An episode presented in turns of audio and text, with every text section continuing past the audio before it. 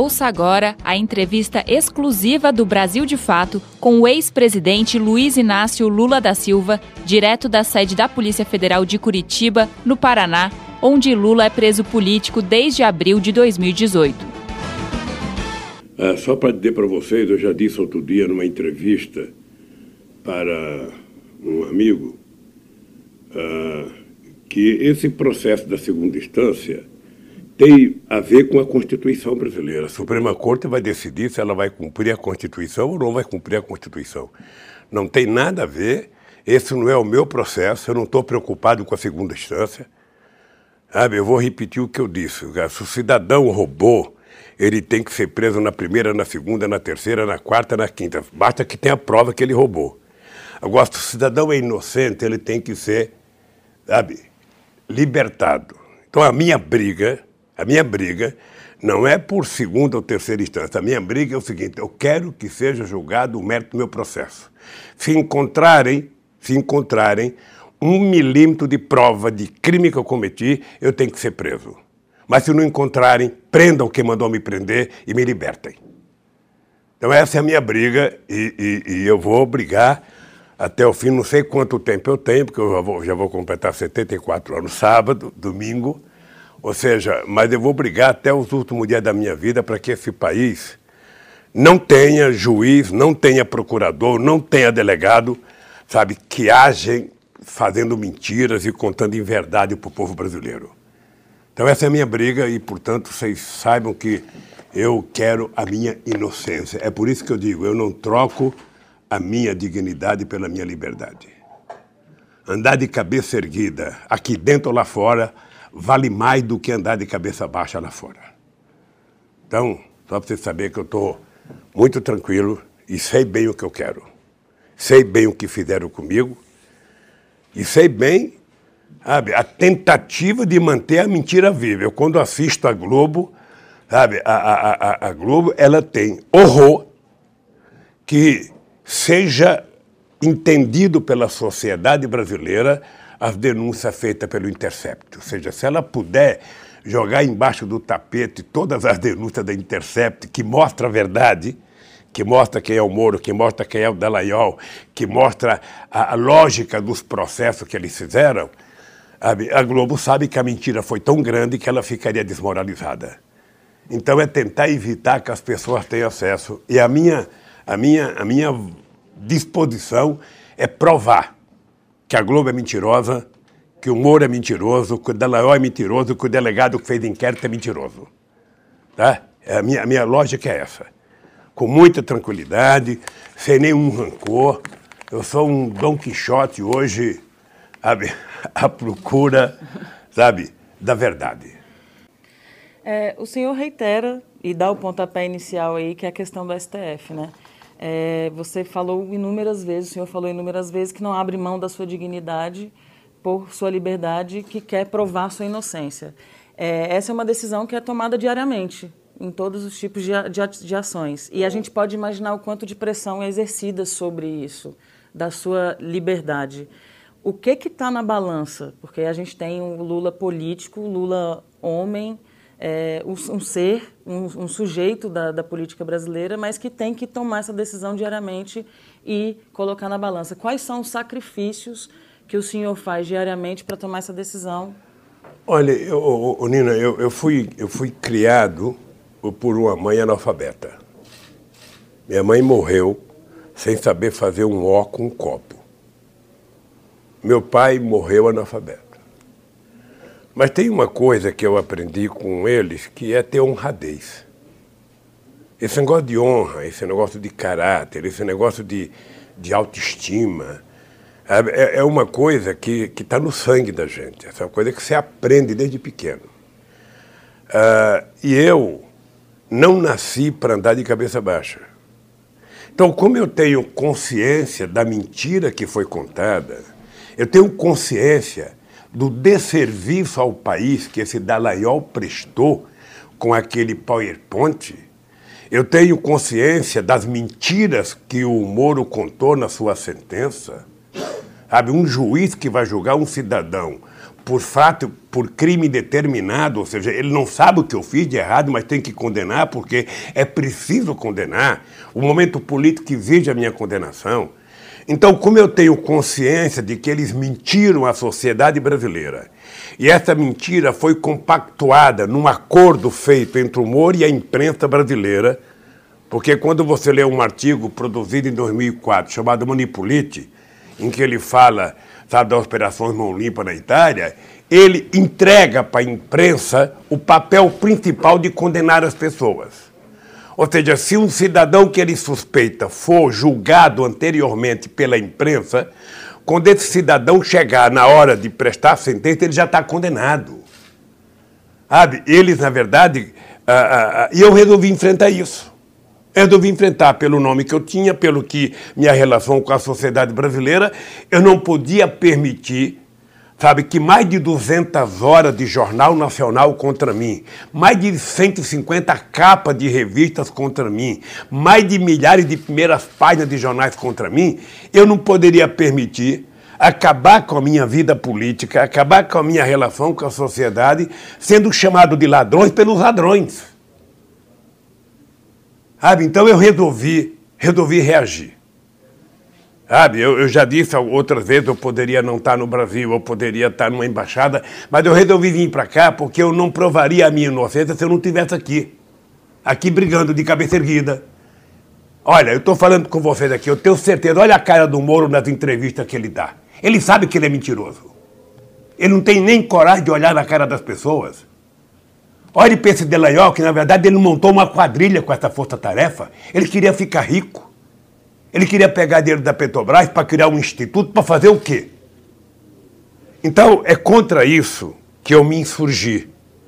E é contra isso que eu tomei a decisão de que o lugar que eu vou é Curitiba, porque é lá que eu vou provar. Vão me prender aqui um ano, dois anos, não tem problema, eu tenho paciência. Mas o que eu quero é o seguinte: eu aprendi a andar de cabeça erguida e não baixo a minha cabeça. Eu sou igual a qualquer brasileiro, se eu cometi um erro eu tenho que pagar, todos que cometem erro têm que pagar. Por isso que eu estou tranquilo com a votação na Suprema Corte. O que eles estão votando não diz respeito a mim, diz respeito apenas a cumprir a Constituição brasileira. Está escrito lá que a pessoa só pode ser presa se for condenada, sabe, depois do processo passar por todas as instâncias. Então, como era o Lula que estava em julgamento, como tinha eleição para presidente, como o Lula poderia ganhar as eleições, vamos fazer no caso do Lula uma coisa excepcional. Vamos julgar rapidamente, porque não é apenas o Moro, não é apenas o Dallagnol, não é apenas o delegado que fez o inquérito, os, os, os desembargadores do TRF4 lá em Curitiba lá, lá, lá em Porto Alegre, mentiram, nem leram o processo e votaram. Votaram pela condenação. Então, sabe, acha que eu posso aceitar alguém falar, não, o presidente já cumpriu um ano e meio, ele vai ter progressão de pena. Não, progressão de pena é para ladrão. Progressão de pena é para culpado. Eu quero a minha inocência. Eu quero o julgamento do mérito do meu processo. É assim que está dito o jogo. É assim que eu vou jogar. Não sei o que, é que vai acontecer, sabe? Ah, ah, mas essa gente tem que saber, essa gente tem que saber que no Brasil ainda tem gente de caráter.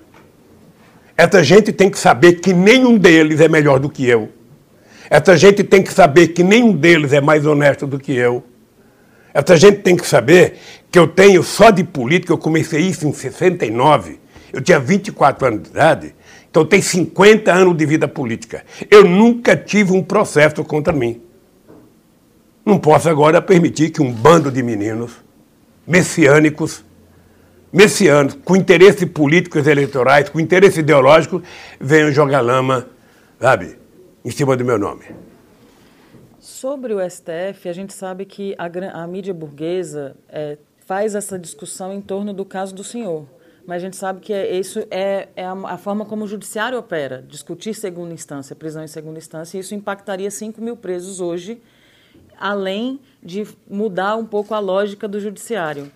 É, o senhor acredita que os ministros do STF fazem essa discussão pensando no que isso impacta no caso do senhor, ou realmente pensando na, no impacto disso para a população brasileira e a forma como o judiciário opera? Olha, a única coisa que eu espero é que eles votem de acordo com a consciência deles e de acordo com o cumprimento da Constituição. É, na verdade, o único compromisso que eles deveriam ter era com a verdade e com a Constituição.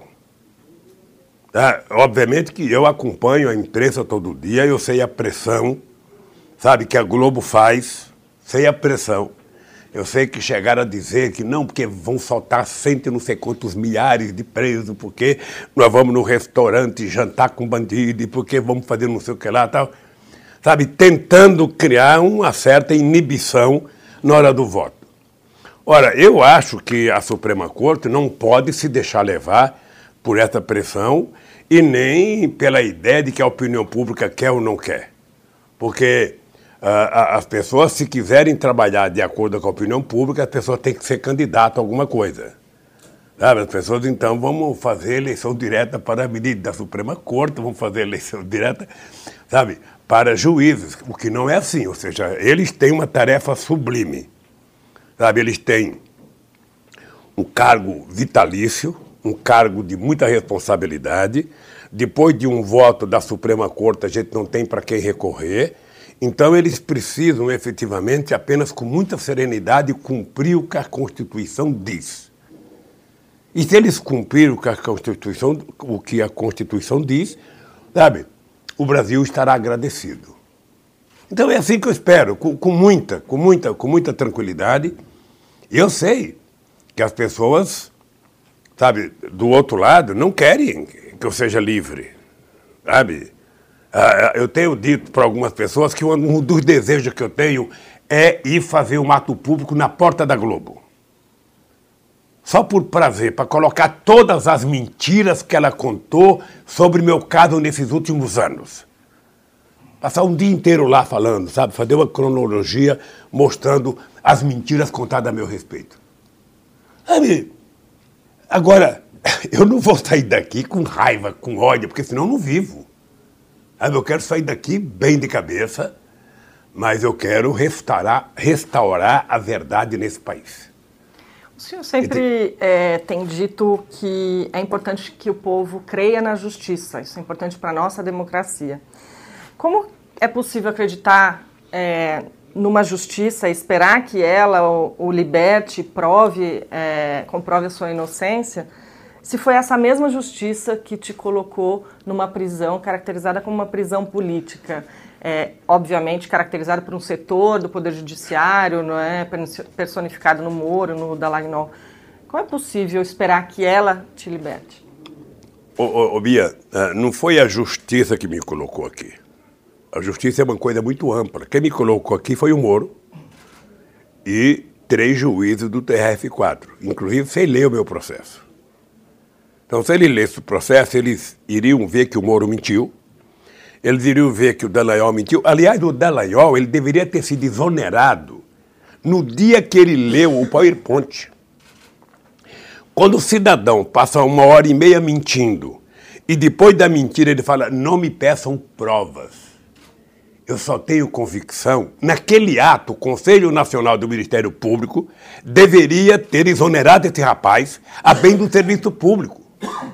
Não, ele foi mordido pela, pela mosca azul e gostou. E aí tentou achacar, sabe? A Petrobras pegando 2 bilhões e meio para criar um fundo, tentou fazer mais não sei o que com a Odebrecht pegando mais 3 bilhões, não sei da conta, ou seja, virou uma quadrilha. Então, eu acredito que a justiça ela é muito heterogênea, tem muita gente, e eu acredito que sabe, as pessoas haverão de ler a Constituição e cumprir a Constituição. Se não fizer isso, eu vou continuar brigando aqui dentro. É o seguinte, eu não abro mão da verdade. Eu não abro mão. Eu sei o que eu passei na minha vida para chegar aonde eu cheguei. E eu, sempre respeitando todo mundo, eu vou continuar a minha briga. É uma briga difícil, mas eu vou fazer. Vou fazer. A única coisa que eu tenho clareza, Bia, é que eu não vou desanimar. Não peçam para eu desanimar, que eu não vou desanimar. E ainda continuo dizendo que eu acredito na justiça, porque, veja, imagina eu, ex-presidente da República, de repente dizer eu não acredito na justiça. Se eu disser que não acredito na justiça, eu tenho que dizer outra coisa, tenho que falar para o povo, olha, sabe, vamos resolver com as mãos, não é assim. Eu acredito que o Poder Judiciário tem um papel muito importante nesse país. É só seguirem corretamente as leis e cumprir as leis. É só fazer julgamento com base na verdade, com base na prova, com base na apuração, e não com base em critérios políticos ou critérios preconceituosos de classe. Não. Eu sei que a gente não tem ainda nenhum pró-unista como juiz, como na Suprema, mas um dia nós vamos ter. Um dia nós vamos ter. Sabe? Então eu acredito nisso. E vou brigar. Vários juristas apontam as inúmeras fragilidades do processo que, que o coloca aqui. Inúmeros juristas do mundo colocam essas fragilidades. Ainda assim, o senhor está aqui. Eu acho que é essa questão que a gente coloca. Quais são essas. O que é mais o que grave? Que permite que o... Nino, o que é mais grave? O que é mais grave é que eu estou aqui por conta de uma mentira. Eu não sei se você está lembrado, eu sempre disse que a desgraça da primeira mentira é que você passa a vida inteira mentindo para justificar a primeira mentira. A mentira contada a meu respeito, ela foi muito grande. Ela foi contada pelas revistas, ela foi contada pelos jornais, ela foi contada pelas televisões dezenas e dezenas e dezenas de vezes. Ela foi contada pelo humor, ela foi contada pelo Dayayol, ela foi espalhada nas hostes políticas desse país. Tá? Num tempo em que as pessoas tinham medo, num tempo em que as pessoas achavam que o mundo ia acabar. Ora, como é que essa gente vai ter coragem de desfazer dessa matéria. A Globo levou 50 anos para reconhecer, sabe, que ela apoiou o golpe militar. Quantos anos ela vai levar para poder dizer, não, nós, na verdade, transmitimos coisas que não eram verdade? Então, o que, que eu posso fazer? Eu, eu, tô, eu, tô, sou vítima de uma grande mentira, uma mentira que teve um conteúdo político e ideológico muito forte uma mentira que foi confirmada várias vezes para poder evitar que o Lula fosse eleito presidente aqui dentro da PF. Ah, então, na verdade, o objetivo era tirar o Lula do pleito, era tirar o Lula do governo, era acabar com o PT, sabe? E você imagina sabe, o que aconteceu nesse esse, país. Você acha que nós, foi... acha que nós temos que ficar quietos, vendo esse país ser destruído, vendido, rifado? Esse país está num leilão eterno. O seu Guedes está vendendo tudo, parece que está na 25 de março vendendo tudo, sabe, em tempo de liquidação. Então, ou o povo reage, ou quando a gente acordar, a gente não tem mais Brasil. A gente é um quintal dos Estados Unidos. É, o senhor, então, né, é, coloca a questão de que queriam tirar das eleições, né, desde o golpe, vem desde o golpe contra a ex-presidenta Dilma. Esse plano já foi garantido por essas pessoas que te colocaram aqui dentro. Ainda assim, há muito esforço para mantê-lo na prisão. Na sua opinião, o que, que eles têm? É medo de vê-lo solto, de fazer o ato contra a Globo? Eu não sei, não sei o que, que eles têm. Eu acho que o que eles têm, na verdade, é o seguinte, que a, a, a mentira ela vai, ela vai desaparecendo ela vai desaparecendo, ela vai desaparecendo, ela vai desaparecendo. E se eu estiver na rua com condições de falar com o povo mais livremente, eu tenho. A Globo não poderia pedir uma entrevista comigo aqui dentro para transmitir ao vivo. Com a Globo eu não confio de gravar, tem que ser ao vivo. Sabe? A Bandeirante não poderia pedir uma entrevista aqui ao vivo. Eu estou disposto a falar com eles. Sabe? A Record marca um programa ao vivo e vem aqui manda a pessoa mais feroz dele, o maior antilulista que ele estiver, me entrevistar aqui ao vivo, que eu com o maior prazer, e com essa cara de paz, de Lulinha amor, eu, sabe, falarei com eles. Não tem problema. Eu tenho desafiado eles. Uh, porque uh, eu acho que a única coisa que justifica o medo que eles têm de mim é saber que os pobres voltarão a comer três vezes por dia. é votar a saber que a gente vai comprar os alimentos dos pequenos produtores rurais. É saber que a gente vai garantir que os pequenos produtores vendam parte dos seus alimentos para as escolas públicas desse país. É saber que as pessoas pobres vão continuar entrando na universidade, nas escolas técnicas. É, é, é esse o medo que eles têm? Pois então me deixe morrer aqui, porque é isso que eu vou fazer. Esse país teve um momento na sua história que o povo aprendeu a comer três vezes por dia. Teve um momento que o povo aprendeu a comer uma picanha no, domingo. Sabe, não era mais fazer churrasco de carne de segunda, era de picanha, era de costela. Sabe? Então, eles têm medo que o povo seja feliz? Esse país sempre foi governado para 35% da população brasileira sempre foi governado para 35% da população. Era 35% que ia para o aeroporto, era 35% que ia para as belas praias, era 35% que ia. E o povo marginalizado. Nós provamos que era possível esse país ser governado para todos. E o fizemos. E o fizemos. Veja, o que é engraçado é que nós fizemos isso com democracia, com direito de greve, com sindicato funcionando, com partido de oposição no Congresso Nacional tentando atrapalhar, com a imprensa contra nós o tempo inteiro, e nós fizemos. E nós fizemos. Foi a primeira vez na história do Brasil em que os 20% mais pobres tiveram ganho real acima dos ricos. É pouco, é pouco. É pouco, mas nós provamos que é possível fazer. É possível combinar exportação com o mercado interno, é possível provar aumento do salário mínimo sem causar inflação. Sabe, é isso. Na hora que você inclui as pessoas pobres dentro do orçamento da União e você assume o compromisso de que você tem que governar para todos, fica mais fácil governar. Eu tinha consciência que o Brasil não era meu, o Brasil era do Brasil, era do povo brasileiro. Por isso é que nós fizemos 74 conferências nacionais para definir as políticas públicas que nós implantamos. Eles têm medo disso? Portanto, pode ficar com medo. Porque os pobres vão voltar a ir para o cinema, vão voltar a ir para o teatro, vão voltar a ir para os aeroportos, vão voltar a ir para os restaurantes, vão voltar a ir para os parques chiques, vão voltar a ir para o shopping chique. Tem gente que não gostava de ver pobre no, no, no shopping, sabe, granfino. Porque eles acham que lugar de pobre é só no sacolão. Sabe? Então, o que a gente queria provar é que todos têm direito, todos são cidadãos e todos podem ter acesso sabe, aos bens que produzem. O que o senhor coloca realmente é inegável, a gente sabe por dados, né? não são convicções nossas. É... O que, que faz. É, o que, que o senhor acha que faz uma pessoa que teve acesso a inúmeras políticas públicas é, para além da campanha midiática, que a gente sabe que foi de muita força, mas votar num, no governo como do Bolsonaro, por exemplo, o que, que faltou, talvez? Faltou algo? É, o que, que pode ter acontecido nesse meio do caminho?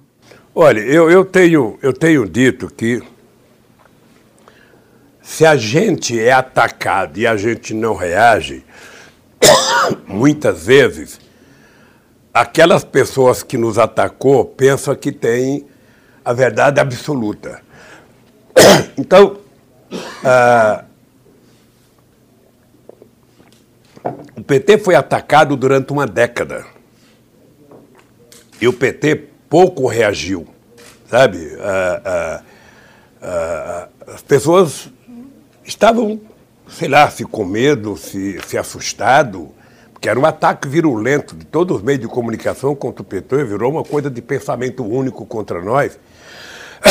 Ou seja, na hora que você começa a reagir, o outro lado começa a perceber que tem, que tem disputa, ou seja, uh, você sabe o que é um cidadão acordar de manhã, almoçar e dormir à noite ouvindo dizer que o PT é ladrão, que o PT roubou, que o PT não sei das contas? Você sabe a quantidade de fake news, a quantidade de matéria da Globo, da Veja, da Isto É, da época, do SBT? Era um massacre que tinha pessoas que não tinham coragem de sair na rua. Por isso é que resolvi me insurgir, resolvi enfrentar de cara. Sabe? Para provar que ladrão são eles Toda vez que este país foi para as urnas para combater a corrupção, o resultado é isso. Foi Jânio Quadros, né? foi, foi, foi Collor e agora Bolsonaro. Sabe? E numa demonstração, qual é a briga do partido deles agora? A briga do partido deles agora é pelo fundo partidário, é saber quem vai mandar em 400 milhões.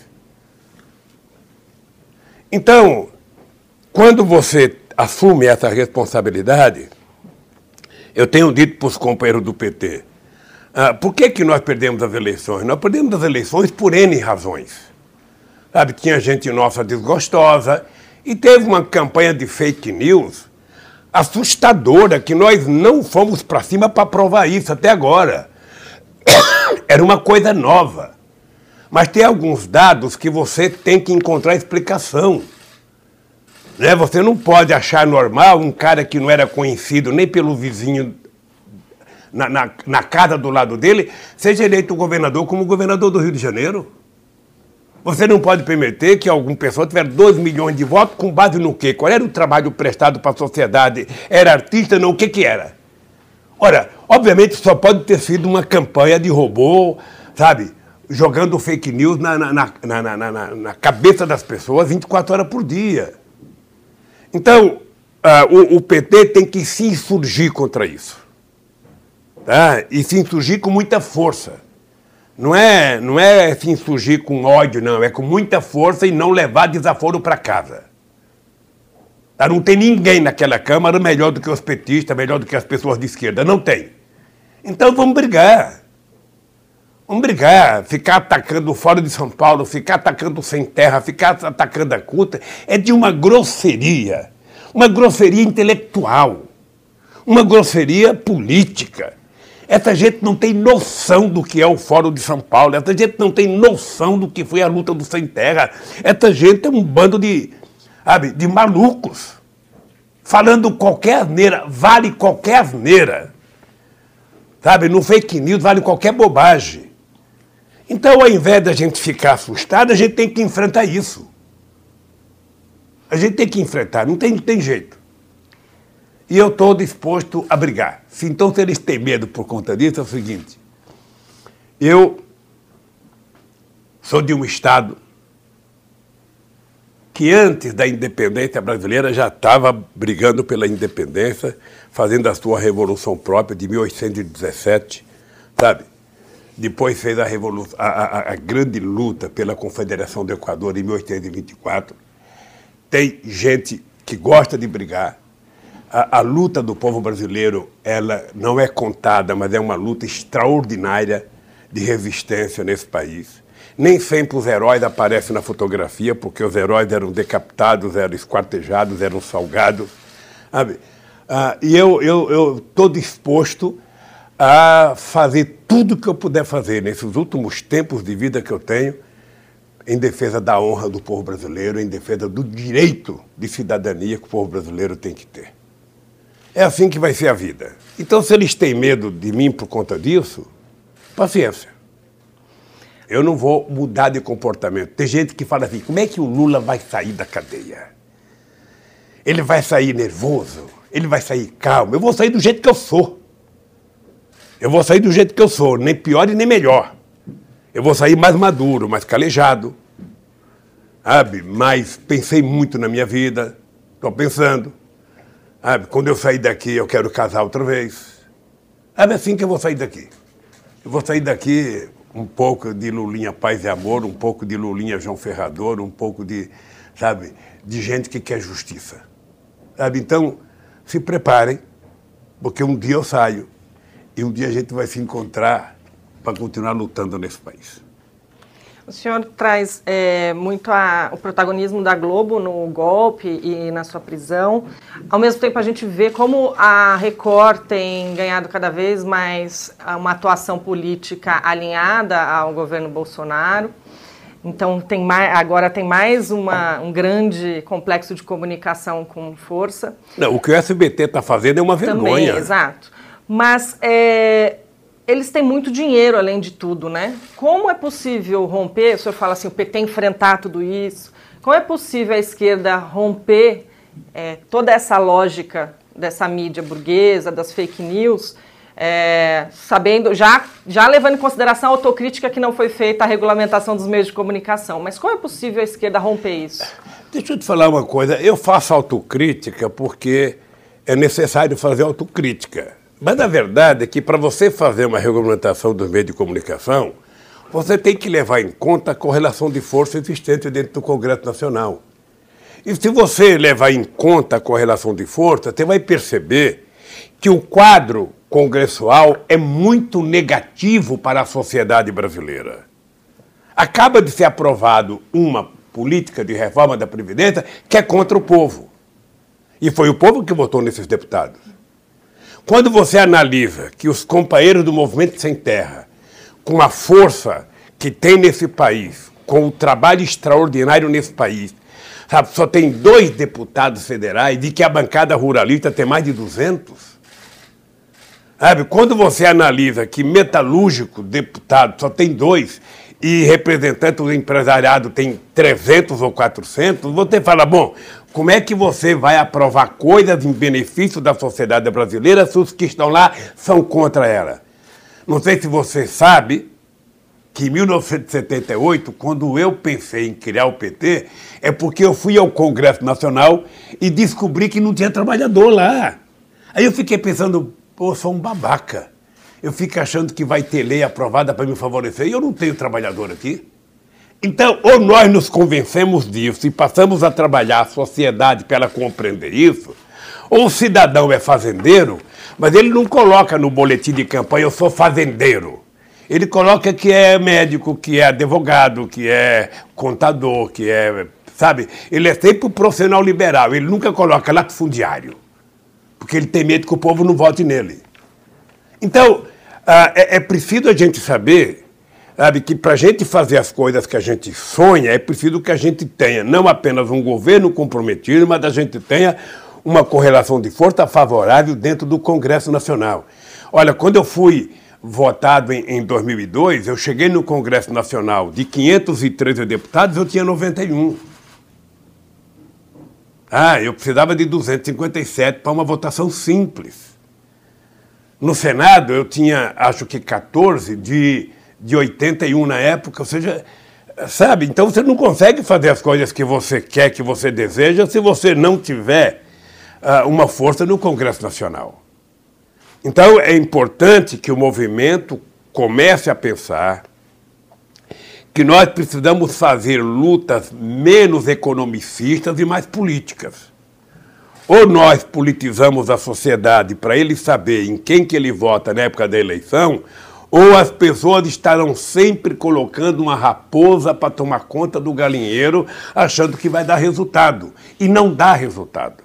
O resultado é que a pobreza está voltando, o resultado é que a fome está voltando, o resultado é que o desemprego está voltando, o resultado é que a desmoralização do Brasil no exterior é muito grande. É muito grande. Brasil virou motivo de piada lá fora. Sabe? Eu, eu, eu lembro que eu fui, eu fui na inauguração desse centro que a Marinha tem no Rio de Janeiro, de acompanhar os navios que estão, sabe, rodando pelo oceano no mundo inteiro. Sabe, na época que me foi apresentado isso, parecia uma coisa fácil, mas nós já estamos com uma poluição nos mares brasileiros há 60 dias e até agora a gente não sabe quem fez aquilo. Fica o presidente blasfemando asneira blasfemando asneira e o seu ministro dizendo que é da Venezuela, olha da Venezuela, olha da Venezuela, olha da Venezuela, sem nenhum critério, sem nenhuma prova. Sabe, nós não queremos saber de onde é o óleo. Se o óleo é da Venezuela, ou é brasileiro, ou é iraquiano, ou é iraniano, ou é russo, ou é americano. Nós queremos saber que o óleo está atingindo as praias brasileiras, que é uma das fontes de riqueza e geração de emprego no Brasil, através do turismo e que até agora, 60 dias, o presidente não pôs os pés lá, não foi lá. Até agora a gente não, não descobriu, não fez uma conferência com os governos dos navios que a Marinha tem o nome para saber se foi. Não é possível. O navio não é uma coisa pequena, se houve um vazamento, sabe? O país sabe que o seu navio vazou. Então nós estamos aí vendo a irresponsabilidade depois de 50 dias, ah, vamos colocar o exército, vamos colocar a marinha. Já era para estar tá todo mundo lá.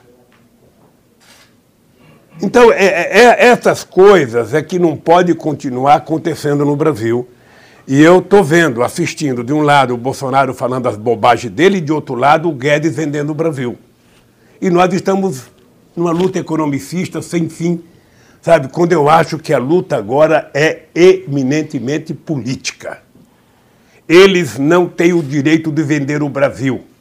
Eles não têm o direito de vender a Petrobras, vender a Eletrobras, vender, a, sabe, as coisas que eles estão vendendo a preço de banana. Esse petróleo que nós descobrimos através do pré-sal era para ser o futuro desse país. Eles estão entregando. Entregando a preço de banana. Então, a nossa luta tem que ser essa. A nossa luta tem que ser contra o desmonte do Brasil. Olha, depois que o seu Guedes acabar de vender tudo, ele vai morar em Nova York, vai morar em Paris e o povo brasileiro que fica aqui comendo pão que o diabo amassou que é sempre assim na história do Brasil. Então, é contra isso, é por isso que eu tenho falado muito da soberania nacional. A soberania nacional não é defender a Petrobras, não é defender o Banco do Brasil. A soberania nacional é defender o povo brasileiro. Porque só existe uma nação por causa do povo.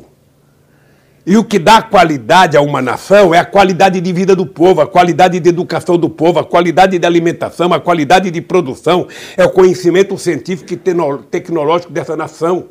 É isso que é soberania. Sabe, eu acho que é isso que a gente tem que ir para a rua, brigar.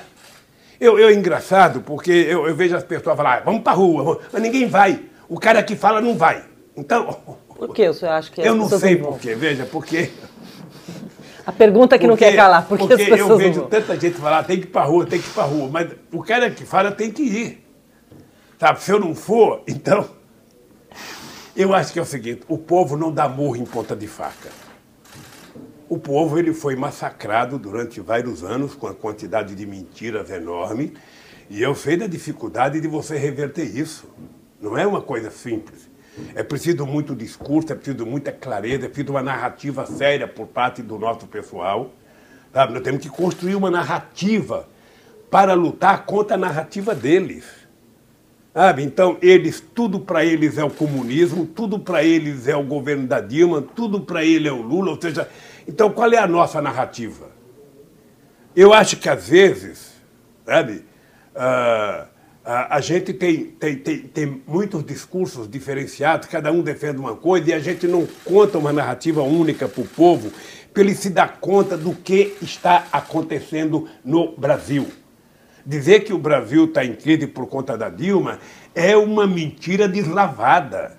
Eu, quando eu vejo o Temer dar entrevista agora, como se não tivesse acontecido nada nesse país. Você percebe, até reconhecendo que houve golpe já. Então, o que eu acredito é que o pessoal, uh, os nossos companheiros da esquerda do movimento social, precisam construir uma narrativa. Nós temos uma coisa, Bia e Nina, que a gente não tinha dez anos atrás, que são as redes sociais, que têm coisas muito negativas, mas dá para nós um instrumento que a gente não tinha. É, então, o que, que nós temos que fazer? É preciso construir a nossa rede social, juntar todo mundo que pensa mais ou menos a mesma coisa e construir uma unificação de narrativas de alguns assuntos, para que todo mundo saiba a mesma coisa ao mesmo tempo. Mas se cada um fica falando uma coisa, nós estamos construindo uma torre de Babel e não construímos unificar a nossa luta. Então, eu penso que está na hora a, a, a, da gente fazer valer o instrumento que nós temos, que é a, a rede social. Está na hora da gente fazer valer. É, cada deputado tem um site, cada dirigente sindical tem um site, cada central tem um site, cada estudante tem um site, cada. Sabe, o, o, o... agora é preciso que tenha uma linha. Porque hoje o que a gente vê, outro dia estava vendo uma cena no Congresso Nacional, ou seja, fica todo mundo tirando foto de si mesmo, gravando. Eu estava vendo a Gleice abrir uma reunião do Diretório Nacional do PT, ela falando e tinha umas 20 pessoas ali, sabe? Os seres humanos estão virando algoritmos. Não é o ser humano que está utilizando a internet, é a internet que está utilizando eles. Sabe? Então, quando é que a gente vai transformar esse potencial que nós temos num instrumento político para a gente brigar, ao invés de permitir que eles utilizem a gente para fins eleitoral, como utilizaram nas eleições agora no Brasil, nas eleições sabe, do Trump nos Estados Unidos e em outras eleições por aí. Então nós temos um momento extraordinário e um potencial. É apenas a gente precisa, sabe, saber como unificar procedimentos nossos para que a gente dê dimensão no potencial que nós temos. Eu vou voltar um pouco na questão das correlações e composições. Né? Inclusive, o Genuíno já havia nos contado que o que motivou a criação do PT foi realmente encontrar um Congresso que não tem trabalhador. Hoje, é, do ponto de vista de governo eleito, né, a gente tem uma composição de, de militares. Né? A gente tem um vice-presidente, um presidente, setores estratégicos do país, ministros à frente são militares e repartições. A gente tem essa composição. E tem muitas discussões sobre qual, quão arriscado isso é para a democracia. É, algumas pessoas levantam essas questões, né? O senhor foi preso político também na ditadura. É, como você, como o senhor enxerga essa composição hoje? Há realmente um risco? É uma composição que foi natural a partir do que o, o Bolsonaro compôs? Olha, o, a, a montagem do governo ele é o resultado daquilo que o Bolsonaro tinha condições de fazer. O Bolsonaro não era um cara alinhado com a sociedade civil. A relação dele está hoje mais do que provado. Era com os reservas das Forças Armadas, era com os milicianos do Rio de Janeiro. Você não tem noção do Bolsonaro participando de outra atividade que não fosse essa. Tá? É essa gente que está compondo o governo dele. Eu não tenho nada contra um militar estar no governo. Você pode ter gente altamente competente exercendo funções sabe, de governo. Eu não vejo nenhum problema. Mas o que se percebe é que ele coloca porque ele não tem gente para colocar. Uma vez eu viajei com o Collor, eu, a Dilma, o... nós fomos para Lagoas fazer um ato. E eu fiz uma pergunta para o Collor sobre algumas pessoas que ele tinha escolhido. E ele falou assim para mim, ah, eu não tinha ninguém, ninguém queria ir para o meu governo. O Bolsonaro, ninguém queria ir para o governo dele. As pessoas democráticas, as pessoas tidas como civilizadas, ninguém queria ir para o governo dele. Então ele pegou o que tem. O que ele tem é isso.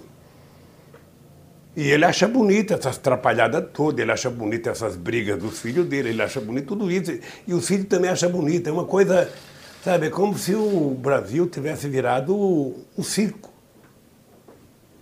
Sabe, ele diz textualmente que não tem, não entende nada de economia, não está preocupado com a economia, que isso é o Guedes que faz, ele não entende de meio ambiente, eu não sei quem que faz, ele. Sabe, tudo ele não entende. Ele só entende de falar as bobagens que ele fala todo santo dia. O que ele não percebe é que ele está, com o comportamento dele, diminuindo esse país diante do mundo. Porque quando você governa um país, a pessoa tem que construir credibilidade. Quando você tem credibilidade, você pode fazer determinadas coisas com a sociedade acreditando. Mas ele é como se fosse o chefe de uma torcida organizada. Tudo o que ele fala é para os fanáticos deles. Ele não fala para o povo, ele fala para os fanáticos deles. Não sei se você torce para algum time, mas não tem nada mais chato do que você discutir futebol com um fanático sabe, com doente. Um cara que fala asneira toda santa hora. Então, eu tenho muitos amigos assim. Talvez eles achem que eu sou assim também. Mas o, o dado concreto é que ele não fala para o Brasil, ele fala para o povo dele. Ele tem que contentar o povo dele. Sabe? Ele tem que contentar as pessoas que o cercam, as pessoas que batem, as pessoas que são violentas, as pessoas que ameaçam. Sabe? Eu acho que tem uma parcela da sociedade brasileira que é assim. Sabe? Uh, tem, um, tem, um, tem um livro do Biacoto, um escritor uh, moçambicano, que tem uma frase lá que diz assim, quer dizer, quando a, a sociedade está com medo, ela se encosta no primeiro monstro que aparece, ou seja, uh, e as denúncias contra o PT, contra a esquerda, foram de tal magnitude que, de repente, uma parte do povo achou que era possível, sabe, que esse cara resolvesse o problema. E, na verdade, não é. Ele não tem condição de resolver o problema. ele vai passar a vida inteira contando mentira. Ó, um cara que coloca um filho para disputar uma eleição com a mãe, sabe, não é um cara tão normal assim. Não é um cara tão normal. Então, mas é isso que o povo elegeu. Então, se o povo elegeu ele, ele que trata de governar. Sabe, ele tem quatro anos de mandato. Ainda está no primeiro ano. Significa que ele tem chance de fazer muita coisa pelo Brasil. Então, que faça. Faça. Sabe, se o povo estiver comendo, se o povo estiver trabalhando, qual é a condição de trabalho hoje, Bia e Nina? O que, que o povo brasileiro foi reduzido a ser motorista de Uber, a ser entregador de pizza? É esse o trabalho? Não que seja desmerecendo essas funções, mas é que essas funções não têm registro em carteira profissional. Essas funções, as pessoas passam a não ter direito da aposentadoria, se as pessoas se acidentarem, as pessoas não têm sequer o amparo do Estado. Ou seja, nós estamos voltando da forma mais perversa possível ao mesmo tratamento que se dava no tempo da escravidão. Com uma vantagem: no tempo da escravidão, o dono do escravo era obrigado a cuidar do seu escravo. Agora não. Agora a sociedade está submetida ao trabalho intermitente. Sabe, eu faço o que tem, a hora que eu posso fazer, a hora que querem que eu faça, me pagam o que querem. Quer dizer, onde é que nós estamos vivendo? Destruindo tudo que é conquista que nós tivemos. Porque não foi fácil conseguir conquistar essas migalhas que nós temos. Eles estão destruindo em nome do quê? Em nome do quê? Em nome do aumento do lucro dos donos do dinheiro. É isso que está acontecendo no Brasil e no mundo. Então, ou nós nos insurgimos contra isso com muita clareza, sabe? Montamos uma estratégia de como enfrentar essa coisa, ou nós vamos ter esse país, sabe, como se fosse um país de terra arrasada. É o que eles estão fazendo. Eu, sinceramente, fico muito, muito. Eu, eu, eu fico indignado com o que está acontecendo no Brasil. Sabe, eu só não vou dar cabeçada na parede, porque eu não tenho para que reclamar. Sabe, ou eu dou cabeçada na parede ou fico quieto. Então, eu, eu sinceramente não me conformo com o que está acontecendo. Não me conformo.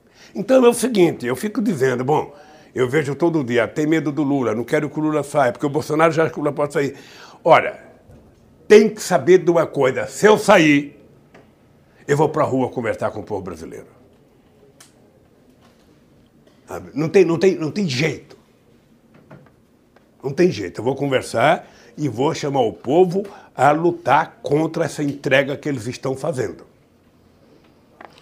Sabe, se o prejuízo que eu causar à minha vida for lutar pelo povo brasileiro, é a única coisa que eu aprendi a fazer. E hoje eu estou, eu diria, mais preparado, mais motivado, porque sei que a gente pode ser infinitamente melhor do que eles para cuidar desse país e para cuidar do povo. Sabe, quando fala da corrupção, a corrupção sempre foi utilizada para a direita chegar ao poder. Quando eles falam que devolverá, ah, devolvemos não sei quanto para a Petrobras. Eles têm que dizer qual o prejuízo que eles deram para o Brasil. Mais de 142 bilhões ao Estado brasileiro. Só na construção civil, mais de 1 milhão e 200 mil empregos. Fora a destruição da indústria naval, fora a destruição da nossa faculdade, fora. Sabe? É, é troco do quê? E o que, é que nós estamos fazendo? O nosso problema é que uh, eu, eu, eu, assisto muita coisa, tem muita gente na rede falando, tem, tem uns 50 jornal que eu assisto aí. O problema é que cada um fala por si. Sabe? É preciso tentar dar, dar densidade coletiva às coisas que nós falamos para juntar gente e determinar uma linha de ação. É preciso saber o que, é que nós queremos. Nós queremos universidade pública forte, nós queremos investimento em ciência e pesquisa, sabe, forte. Nós precisamos brigar por isso. É, ontem a gente teve a aprovação já em segundo turno da reforma da Previdência no Senado. É, a gente assiste a esse retrocesso é, promovido pelo governo Bolsonaro em diversas áreas na saúde. Cada dia é, um, é uma, se não várias novidades nesse sentido. É, o senhor acha que é possível reverter esse quadro de retrocesso? Custou tanto para garantir os direitos do povo. É, esse trator é possível ser freado e como é possível fazer essa reconstrução? O senhor vê isso no, no horizonte? Ô, ô, ô Bia, vamos ter em conta o seguinte: uma previdência social, de quando em quando você tem que fazer um ajuste em função dos avanços, sabe, da própria sociedade. Ah, você não precisa ficar um século com o mesmo sistema de aposentadoria, você pode fazer ajuste. Eu lembro que quando eu comecei a trabalhar, quando eu comecei a trabalhar, a gente muitas vezes não se aposentava porque morria antes de se aposentar. Eu lembro que naquele tempo quem tinha 60 anos era velho.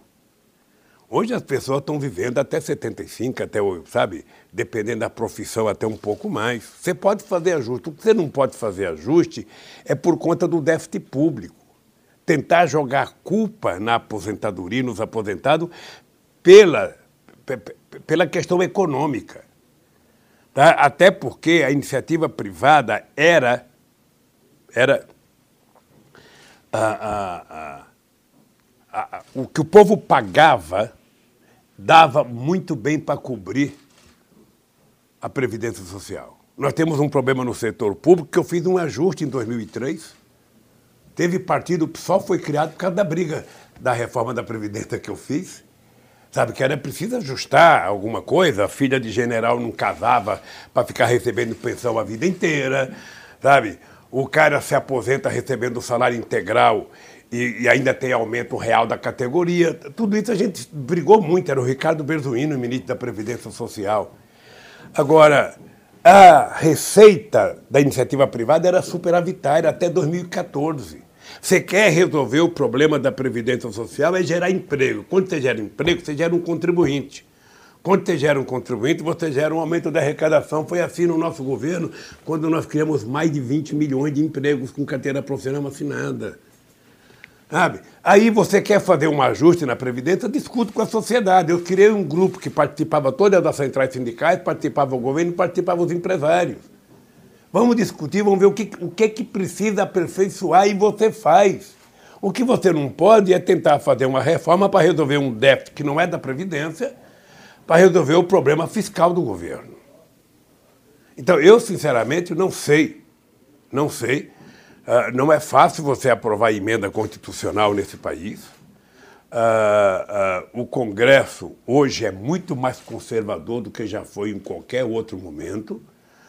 Sabe? E eu acho que uh, nós vamos ter que ver o que, que a gente quer desse país. Eu, sinceramente, acho que é quase que a reconstrução, porque estão desmontando tudo. Tudo que foi criado, não tem mais um conselho, não tem mais nada que nós criamos, sabe, funcionando. É uma destruição, é como se fosse um furacão. Sabe esse que você vê na televisão que destrói uma parte da Califórnia, da, da, de Miami, destrói uma coisa em Cuba, na Jamaica? É que está passando um furacão destruindo tudo que foi construído em nome de combater o comunismo. Quer dizer, eles nem sabem que o muro de Berlim caiu em 89. Eles nem sabem, eles estão falando de coisa, sabe, sem saber do que estão falando. Ó, veja, o Brasil é o único país que tem como ministro da Ciência e Tecnologia um astronauta. Portanto, ele subiu no foguete, foi, saiu da atmosfera, ele sabe que o planeta é redondo. E o presidente dele acredita que a Terra é plana, ele tem que contar para o presidente, ó, eu subi lá, eu tenho fotografia, está aqui, ó, o mundo é redondo. Ô Bolsonaro, o mundo, a Terra é redonda. Fala pro, pro teu intelectual, pro teu guru, sabe, que não tem terra plana. Não, mas aí a gente vive isso. Vive isso. Ontem eu vi ainda o ministro da Ciência, o ministro do, do, do Meio Ambiente dizer o óleo da Venezuela. Quem quer saber de onde é o óleo, meu Deus do céu? Nós queremos saber que o óleo está poluindo a praia brasileira. Se for dos Estados Unidos, é bom. Se for de Israel, é bom. Não. O problema do óleo é que é da, que é da Venezuela. É, é de uma cretinice muito grande. E nós estamos vendo isso, sabe? Todo esse desmonte coloca o povo brasileiro numa Nós precisamos situação... recuperar o espírito rebelde do povo brasileiro. Sabe? Dito, dito isso, tem a ver com a minha pergunta. Dito isso, é, todo essa, esse desmonte coloca o povo brasileiro numa situação muito delicada de estar tá tentando prover sua própria vida. Né? Então, vira motorista de Uber, tá, é, questão de moradia, alimento. A gente não vive mais os tempos né, é, de acesso a políticas públicas que permitia com que ele tivesse, sei lá, 10% do seu tempo para refletir sobre o que ele queria do Brasil. Hoje a gente está nessa situação em que como fazer, como esperar que um povo que está vendendo almoço, né, para comprar janta, como a gente diz, reflita sobre o que quer, vá para a rua, se insurja. O, o problema é que você cria um pânico na sociedade e, e, e, a sociedade brasileira teve um tempo muito amedrontada. Né, eu lembro que logo depois da eleição do Bolsonaro, eu ouvia muita gente dizer, e agora? Sabe, eu vou embora não sei para onde, eu vou não sei para onde, eu recebi ameaça de morte, eu recebi não sei das quantas, sabe? E as pessoas começam a ficar uh, com medo, sabe? E você não faz política com medo. Com medo, você não faz nada. O medo faz com que a sociedade, sabe, deixe de fazer muitas coisas. Mas medo do quê? O cara ganhou as eleições. O cara ganhou as eleições. Nós não gostamos do jeito que ele ganhou as eleições, mas ele ganhou as eleições, ele tomou posse, montou o governo dele. Eles possivelmente pensaram o mesmo de nós quando nós ganhamos. Porra, esse Lula, esse metalúrgico, grosseiro, que fala menos laranja, que, sabe? Que não sabe nem falar direito, esse cara vai governar o Brasil, esse cara que não tem, não, não é chique, sabe? Não. Eles pensaram mesmo de nós. Sabe? Então, uh, eu acho que a gente não tem que ter medo e nem desespero. Primeiro, nós temos que ter consciência que para quem ganha, quatro anos é quatro dias. Para quem perde, quatro anos é quatro séculos. É muito difícil você esperar terminar o mandato para quem está na oposição. E é muito rápido para quem está no governo. O Collor nem começou a governar já tem um ano. Daqui a pouco já temos eleições outra vez. O que, que nós temos que fazer? Nós temos que preparar o que, que nós queremos nesse momento. Eu vou te dar um exemplo. O PT apresentou um plano de emergência. Na verdade, o PT pegou o programa que o Fernando Haddad fez na campanha transformou em vários projetos de lei para apresentar no Congresso Nacional, achando, tentando transformar aquilo num instrumento, sabe, de luta do povo brasileiro. Ah, hoje eu acho estranho porque ninguém mais fala no plano de emergência que foi apresentado. Aí apresentou a proposta de política tributária.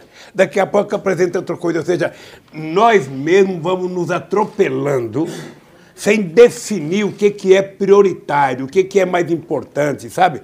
O Vicentinho dizia uma coisa que a gente brincava, o seguinte, a gente tem que definir o seguinte, o importante é o principal, o resto é secundário. Sabe? Então nós temos que saber o que, que é importante para nós. E em cima disso, fazer uma luta. Defender a universidade é importante, defender as escolas técnicas é importante, defender a qualidade de ensino é importante, defender a Petrobras é importante.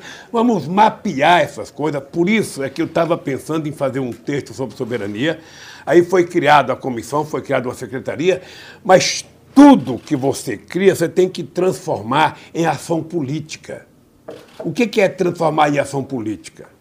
É você falar todo dia fazer o povo compreender e pedir para o povo falar todo dia. Quando todo mundo estiver falando a mesma coisa, a coisa começa a rodar, a coisa começa a funcionar. Sabe? E nós não estamos fazendo isso. Quero dizer para vocês duas, Bia e Nina, que nós não estamos fazendo. Todo mundo quer brigar. Todo mundo quer brigar. Mas todo mundo quer brigar por uma coisa, tem uma razão, tem outra razão.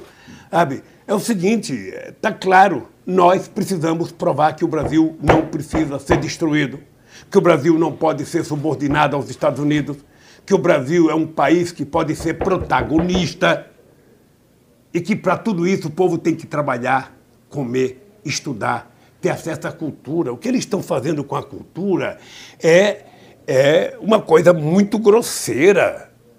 Os artistas brasileiros já deveriam ter parado esse país. Olha, como é que pode você tentar jogar responsabilidade na cultura para combater qualquer coisa ideológica? Depende do presidente gostar ou não gostar, depende do. Que, que história que é essa? Sabe, quanto mais liberdade você tiver na área cultural, melhor. E eu, eu, eu, eu, vejo muitas vezes as pessoas com um certo sentimento de passividade, de contestação, mas sem uma ação. Sabe, não, não dá. Sinceramente, não dá. Ah, então, eu, eu, eu, penso que ah, nós, tá terminando esse primeiro ano, ah, vamos ver o que a gente pode fazer para os anos seguintes. O que não pode é deixar destruir o país como estão destruindo. Tá? Não se fala mais, sabe, muitas coisas que a gente falava. Sabe, acho que não se tem mais casa popular, não se constrói mais casa popular. Uh, sabe? Não, a palavra emprego não aparece mais, a palavra de desenvolvimento não aparece mais, a palavra distribuição de renda não aparece mais, e a imprensa faz um sacrifício enorme quando o PIB cresce 0,00001%, eles vendem como se fosse sabe, uma coisa extremamente importante para o país. E, e, e assim o, o, o, o tempo vai passando e a gente está deixando de fazer a boa briga nesse país. Lula, o senhor falou é, como o tempo passa rápido para quem está no poder, né? É, o que a gente vê da lógica da democracia brasileira e dos nossos partidos é se moverem quase que exclusivamente com a agenda de eleições. Muitas vezes é, descolados com as lutas cotidianas do povo brasileiro. Adiciona-se esse cenário hoje é, a forte é, narrativa de negação da política, de criminalização da política, pela mídia principalmente. O senhor acha que o PT está dando respostas internas e externas a essas questões? É, há uma tentativa, algum debate de se reinventar, de reinventar o partido diante desse cenário novo que se coloca? Olha, o problema da questão eleitoral é porque você tem um calendário. Né? E o calendário ele acontece independentemente de você querer. Você tem eleições a cada dois anos nesse país. Você saiu de uma eleição presidencial, você tem uma eleição para prefeitos agora em quase 6 mil municípios. E os partidos, sabe, têm que se preocupar com isso. E você começa a se preocupar com a eleição um ano antes, não é no dia da eleição. Sabe? Então, isso não impede que o movimento social não faça as suas lutas específicas ou as suas lutas políticas todo santo dia. A luta por habitação, a luta por salário, a luta por terra, a luta por educação, ela é cotidiana. Tá? E o partido político, quando chega na época da eleição, se prepara. Eu, eu, eu tenho defendido algumas coisas que eu, eu, lamento que eu, às vezes eu falo daqui de dentro e não estou lá fora para ouvir os não ou ouvir os sim de concordância. Mas veja, tem pessoas que falam o seguinte: ah, o PT não está fazendo ah, o, o que as pessoas achavam que deveria fazer. Eu dizer uma coisa para vocês com toda sinceridade, sim, com toda humildade. O PT é o mais importante partido político de esquerda existente no mundo hoje. Eu não posso falar do chinês, nem posso falar do cubano. Mas no mundo democrático, o partido, o PT é o partido mais. não tem similar ao PT. Não tem um partido que tenha a base do PT. Não julgue o PT por uma reunião do diretório do PT. Você quer conhecer o PT? Vá para os cafundós do Judas nesse país, no sertão, na Amazônia, para você saber o que é o verdadeiro PT. Tá? Ah, ah, então, o PT é muito grande. Então, as pessoas vivem tentando dizer: ah, mas o PT não vai ganhar porque tem o antipetismo. Veja, tem o antipetismo, como tem o antiflamenguismo, tem o anti-Vasco, tem o anti-Beija-Flor, tem o anti-Mangueira, tem o anti-Corintiano, tem o anti-tudo. É, tem o cara que não gosta de nada. Mas... Veja, ah, ah, o, o, o PT ele atingiu num país que não faz política, porque é importante lembrar que o Brasil não tem cultura partidária. Você não tem partido nacional. O PT é o primeiro partido de cunho nacional de envergadura grande. O partido, o Brasil tem muitos partidos locais, é a tribo de São Paulo, a tribo do Paraná, a tribo que não se conecta entre si. O partido PMDB não toma uma decisão que 27 estados cumpram. Paraná cumpre se quiser, Pernambuco cumpre se quiser, São Paulo cumpre se quiser. O PT não, o PT quando toma decisão, baixa o centralismo. Sabe? Baixa para as pessoas cumprirem, porque senão não vai funcionar como partido político. É, e, e, e, tem gente que fala, ah, mas o antipetismo. Por isso é que nós aprovamos eleições em dois turnos. No primeiro turno, cada partido põe a sua cara, sabe? Cada partido bota a sua cara, é que nem a busca de um título. Tem 20 times no Brasileirão, sabe? Um só vai chegar lá, mas todo mundo está disputando. Então, você, no primeiro turno, disputa a eleição, cada um lança candidato, e no segundo turno você junta os iguais. Você junta os iguais. Então, eu defendo a tese que o PT precisa participar, uh, uh, o PT não pode perder, sabe, o seu vínculo originário. Ah, o PT tem um vínculo originário. O PT foi criado, sabe, a partir da classe trabalhadora brasileira e da sua capacidade de luta. É importante lembrar que o Sem Terra foi criado quatro anos depois do PT, quase que com o mesmo povo, quase que com a mesma parte da Igreja da Teologia da Libertação, quase que com o mesmo apoio. É importante lembrar que a CUT foi fundada em 2000, em 83, sabe, com o mesmo perfil, com o mesmo público, a mesma parte da Igreja apoiando, a mesma parte do movimento popular, os mesmos deputados. Era, era, era, era quase tudo oriundo do mesmo útero. Sabe? Nós existimos, estamos aí. Foram os maiores movimentos criados na América Latina. O que nós precisamos é conversar e estabelecer estratégias comuns entre nós. Para a luta para a reforma agrária, para a luta por salário, para a luta eleitoral. Sabe? Tem, tem espaço para tudo. Agora, se a gente não conversa, cada um fica trancado no seu mundo, fica tudo mais difícil. Se o PT achar que o mundo se resolve apenas pela concepção parlamentar, não se resolve. Ou pela concepção de quem está administrando uma cidade ou estado, não se resolve. O PT não pode abdicar de ouvir a sua base. Eu, quando era presidente do Sindicato de São Bernardo do Campo, eu, quando tinha qualquer dúvida, eu falava: eu vou adquirir experiência na porta da fábrica. Eu vou pegar oxigênio novo, eu vou respirar o que a peãozada está pensando. É assim que o partido tem que sobreviver. Por isso, eu, sabe, briguei para que a Gleice continuasse presidenta do PT, porque eu acho que ela está falando exatamente aquilo que o povo quer que fale. Aí o pessoal critica o PT, não, porque o PT precisa conversar com todo mundo, tem que conversar com todo mundo. Eu converso com todo mundo. Sempre conversei com todo mundo. Eu, por exemplo, ah, eu, por exemplo, tenho divergência com os meus companheiros do Sem Terra e eles têm divergência comigo, mas a gente nunca deixou de ser companheiro. Nunca deixou de ser companheiro. Nas horas cruciais, a gente está do mesmo lado, remando para a mesma praia. É assim que deve ser. E o PT tem que saber o seguinte: o PT não é um partido de vanguarda, o PT é um partido de massa. E um partido de massa ouve a sua gente tem que ouvir o povo na periferia, tem que ouvir o povo no local de trabalho, tem que ouvir o povo nos quilombos, tem que conversar com todo mundo. Com católico, com evangélico, ou seja, esse é um partido de massa que é o PT. E não ter medo de ser um partido de massa. E não ter medo de defender o seu legado. Se tem uma coisa, isso é muito importante.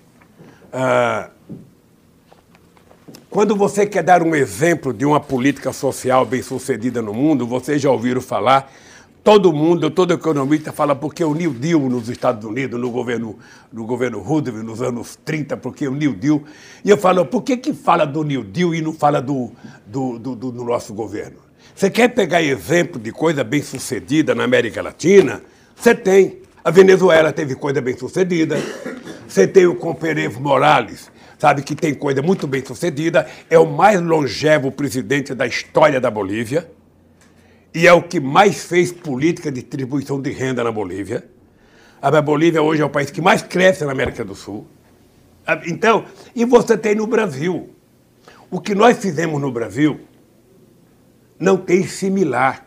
É que muitas vezes a gente não consegue juntar todas as peças que nós fizemos. É, não foi o Bolsa Família, é que nós criamos um conjunto de políticas públicas que formados.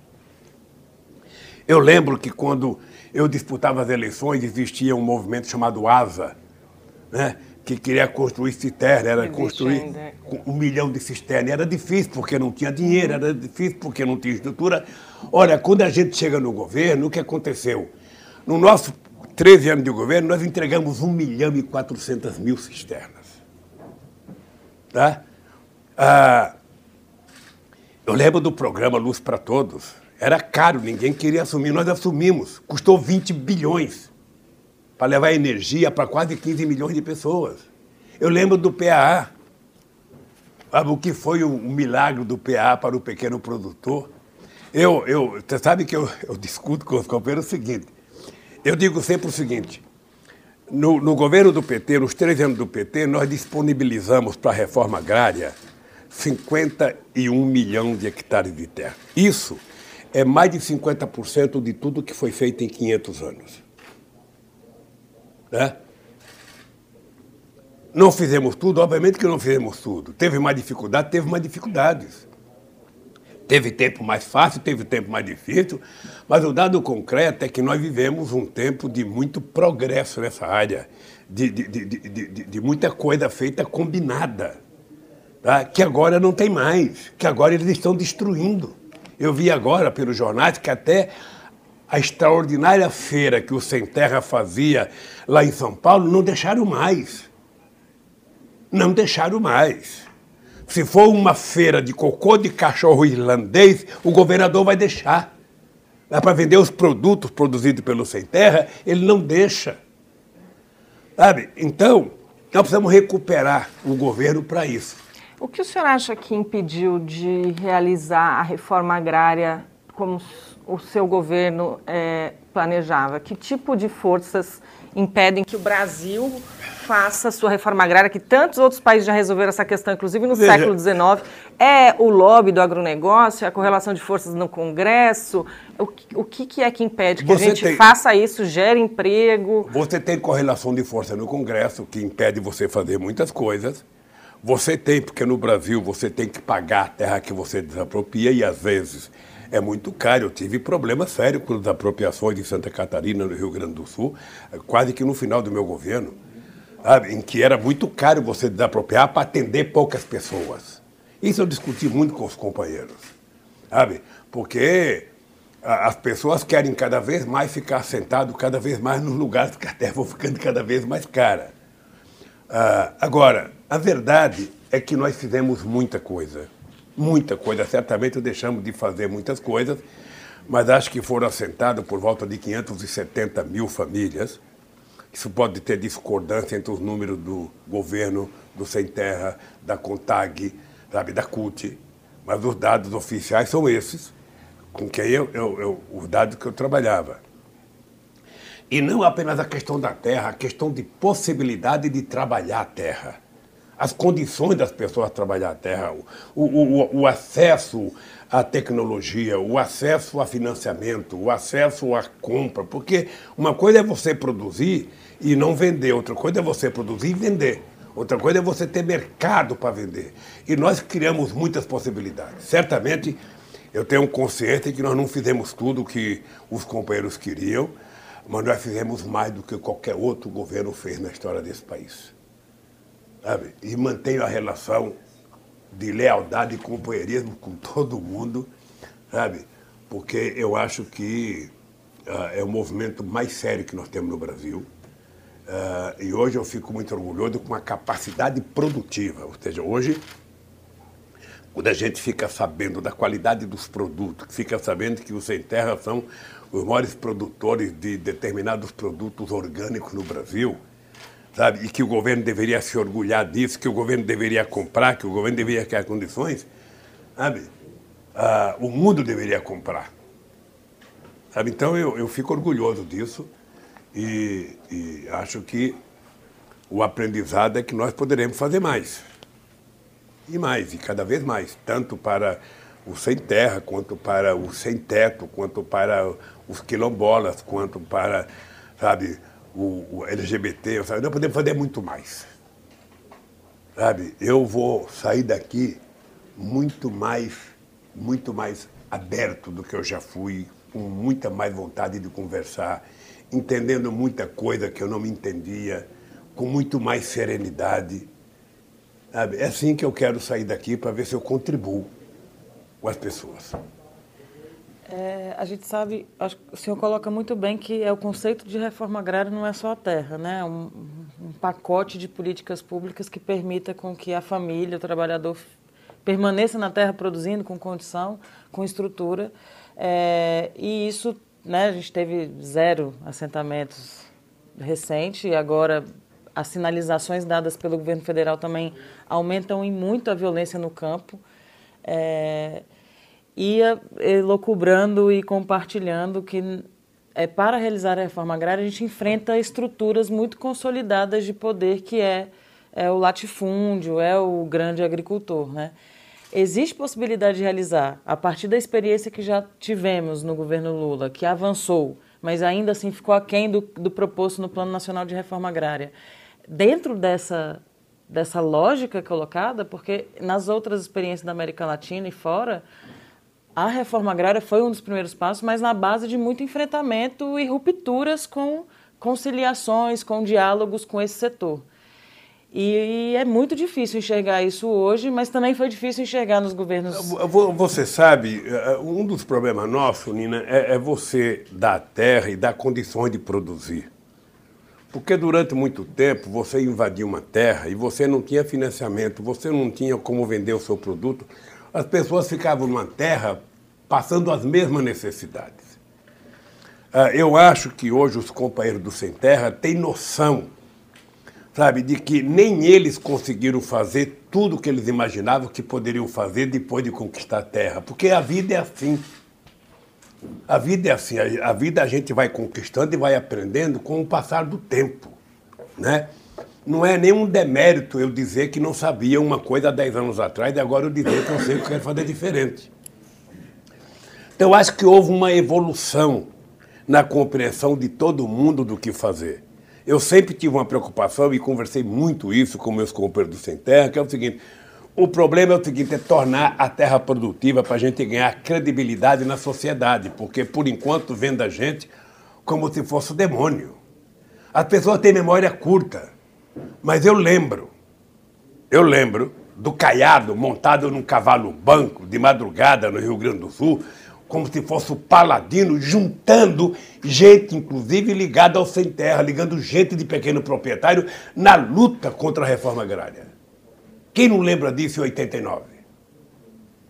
Sabe, então foi criando um clima de ódio contra o sem terra.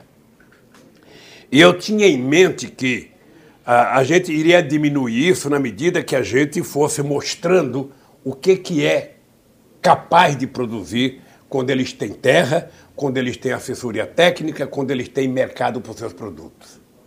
Eu lembro da ocupação da fazenda de Itamaraty, sabe? E eu lembro o sucesso que virou aquilo. Ah, ah, e, e, visitei muitas cooperativas do Sem Terra, umas com problemas, outras melhoraram, mas hoje eu acho que na medida que tem recurso para fazer as coisas, eles vão fazendo na melhor qualidade. Eu, eu não sou favorável a esse antagonismo, sabe, que só pode existir agricultura familiar se acabar com o latifundiário. Eu acho que o Brasil, do tamanho que é, precisa dos dois. Porque essa gente que fala muita bobagem não é nem latifundiário, é bandido. Porque o cidadão que tem uma propriedade de terra produtiva, um cidadão que pensa nesse país, ele sabe que ele pode produzir mas ele sabe que quem produz alimento para o povo comer não é ele. O que ele produz é apenas para exportação. Ou produz cana, ou produz soja, ou produz algodão, tudo para exportação. Quem produz a galinha caipira que ele gosta de comer é o pequeno proprietário. Tá, nós temos no Brasil hoje por volta de 5 milhões. Nós temos no Brasil, só para você ter ideia, Até 50 hectares nós temos 4 milhões 206 mil propriedades. Representa apenas 13% das propriedades. Se você somar até 500 hectares, até 100 hectares você tem 4 milhões e 600, representa 20% da terra. 4 milhões de propriedades até 100 hectares representa 20%. Vai sair um dado novo amanhã. Deve sair publicado um dado novo sobre as propriedades rurais. Isso aqui é de 2017 que eu estou trabalhando aqui. Agora imagine só, enquanto você tem quase 5 milhões de propriedades ocupando 20% da área agricultável, você tem do outro lado, sabe, 105 propriedades. 105 mil propriedades que detêm 58% de toda a terra. Ou seja, você tem, você tem 2% de proprietário que produz três vezes mais terra do que 5 milhões de pessoas. Sabe? Ah, desses aqui, você tem gente que produz com seriedade, que, que leva em conta a questão ambiental, que paga salário, e você tem esses bandidos que estão fazendo queimada na Amazônia, esses que querem matar índio, esses que querem matar quilombola, esses que querem matar sem terra. São gente diferente. Então, mesmo dentro dessa gente, você tem o cara de bem e você tem um cara canalha. E há uma predominância do discurso sabe, canalha nesse momento no Brasil que não é possível que a gente não resista a isso em nome sabe, em nome da verdade, em nome do bom senso, em nome do país. O povo brasileiro é um povo, eu não diria que é um povo pacífico, o povo brasileiro é um povo alegre. O povo brasileiro, ele não, não, não gosta de violência, ele se puder resolver as coisas, sabe, numa boa, resolve. Sabe, não é o sem terra que provoca a violência, não é a CUT que provoca a violência, não é o quilombola que provoca a violência. Normalmente eles são vítimas de violência da forma mais descabida possível.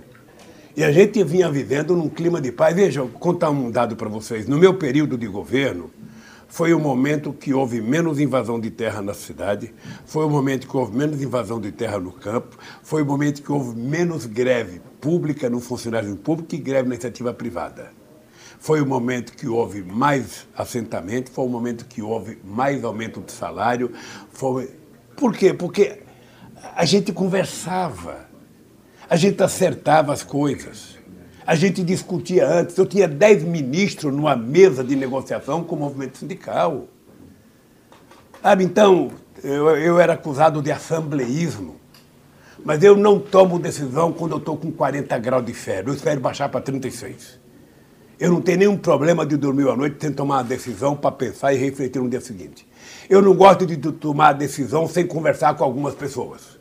Você sempre constrói na tua vida algumas referências que você constrói. Aí eu vou ligar não sei para quem, eu vou ligar não sei para quem, eu vou conversar com não sei quem. Sobretudo conversar com a tua consciência. Sabe? Então, nós provamos que é possível você construir uma harmonia na sociedade brasileira. Bia e Nina, eu fiz 74 conferências nacionais para discutir todos os assuntos. Esse cidadão que vos fala, foi no encontro LGBT com mais de duas mil pessoas, em que a minha assessoria de segurança não queria que eu fosse com medo de alguém me beijar. Olha, eu era presidente da República, eu ia lá ia ter preocupação se alguém ia me beijar, eu queria mais era ser beijado mesmo. Sorte sua. Sabe? E, essa, e essa gente existe. E essa gente tem que ser tratada com respeito. Sabe? O ser humano ele pode reagir emocionalmente, o Estado não reage emocionalmente. O Estado cuida das pessoas. É isso que a gente tentou passar para a sociedade brasileira. Esse é o papel do Estado, cuidar das pessoas. Sabe? Cuidar, dar carinho para a pessoa. Por isso que eu utilizava muito a ideia do coração de mãe. Sabe? Eu utilizo muito esse negócio. Se vocês quiserem aprender Ser democrático, você tem que casar e ter filho. Porque não tem nada mais democrático que estar sentado na mesa com cinco filhos brigando por um bife, brigando pelo arroz, sabe? um puxando o prato do outro, e você tem que coordenar aquilo e sair da mesa legal sem ninguém esfaquear ninguém. E, é, e depois a política de concessão, porque você tem que fazer concessão toda hora. Você faz concessão para sua mulher toda hora, senão você não vive bem. Ela faz para você também. E aí você faz para os filhos. Então, eu. Eu gosto tanto disso que vou casar outra vez. Sabe? Para poder continuar sendo democrático. Para manter o exercício da democracia. Para poder, poder, fazer concessão. Para poder. Agora, o senhor vai me perdoar se eu tiver Eu, eu, eu, eu, eu. Presidente. Eu tô. Eu acho que vocês estão estranhando, mas eu, eu, eu tenho razão de sobra de estar com muito ódio, sabe? Ah, mas eu todo o meu trabalho aqui dentro é tentar, sabe, fazer análise comigo mesmo, sozinho, para não deixar o ódio me consumir, sabe? E não vou deixar o ódio me consumir. E vou sair daqui mais preparado.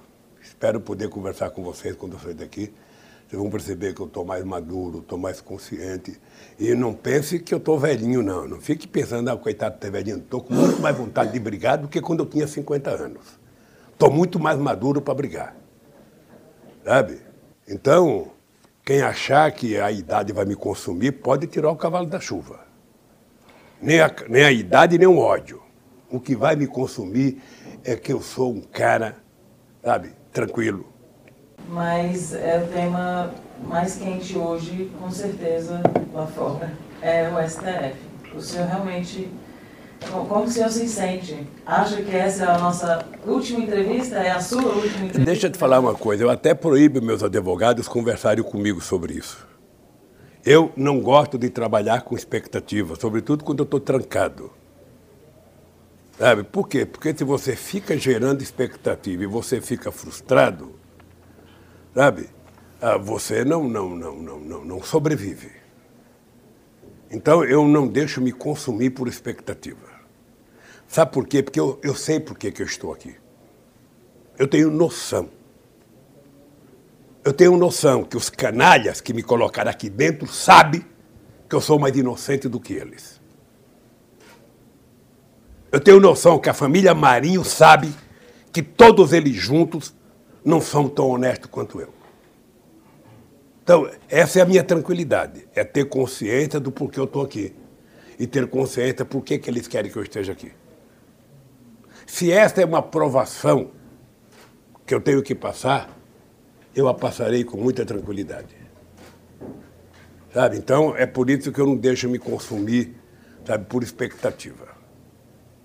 Não deixo. Não deixo me consumir, sabe, porque eu sei o que vem pela frente e eu, eu, eu não vou ter sossego. Eu vou ter que viajar esse país, eu vou ter que esguelar, eu vou ter que fazer discurso, eu vou ter que visitar sem terra, vou ter que visitar quilombola, vou ter que visitar desempregado, vou ter que visitar catador de caranguejo, vou ter que visitar LGBT, vou ter que visitar porta de fábrica, sabe?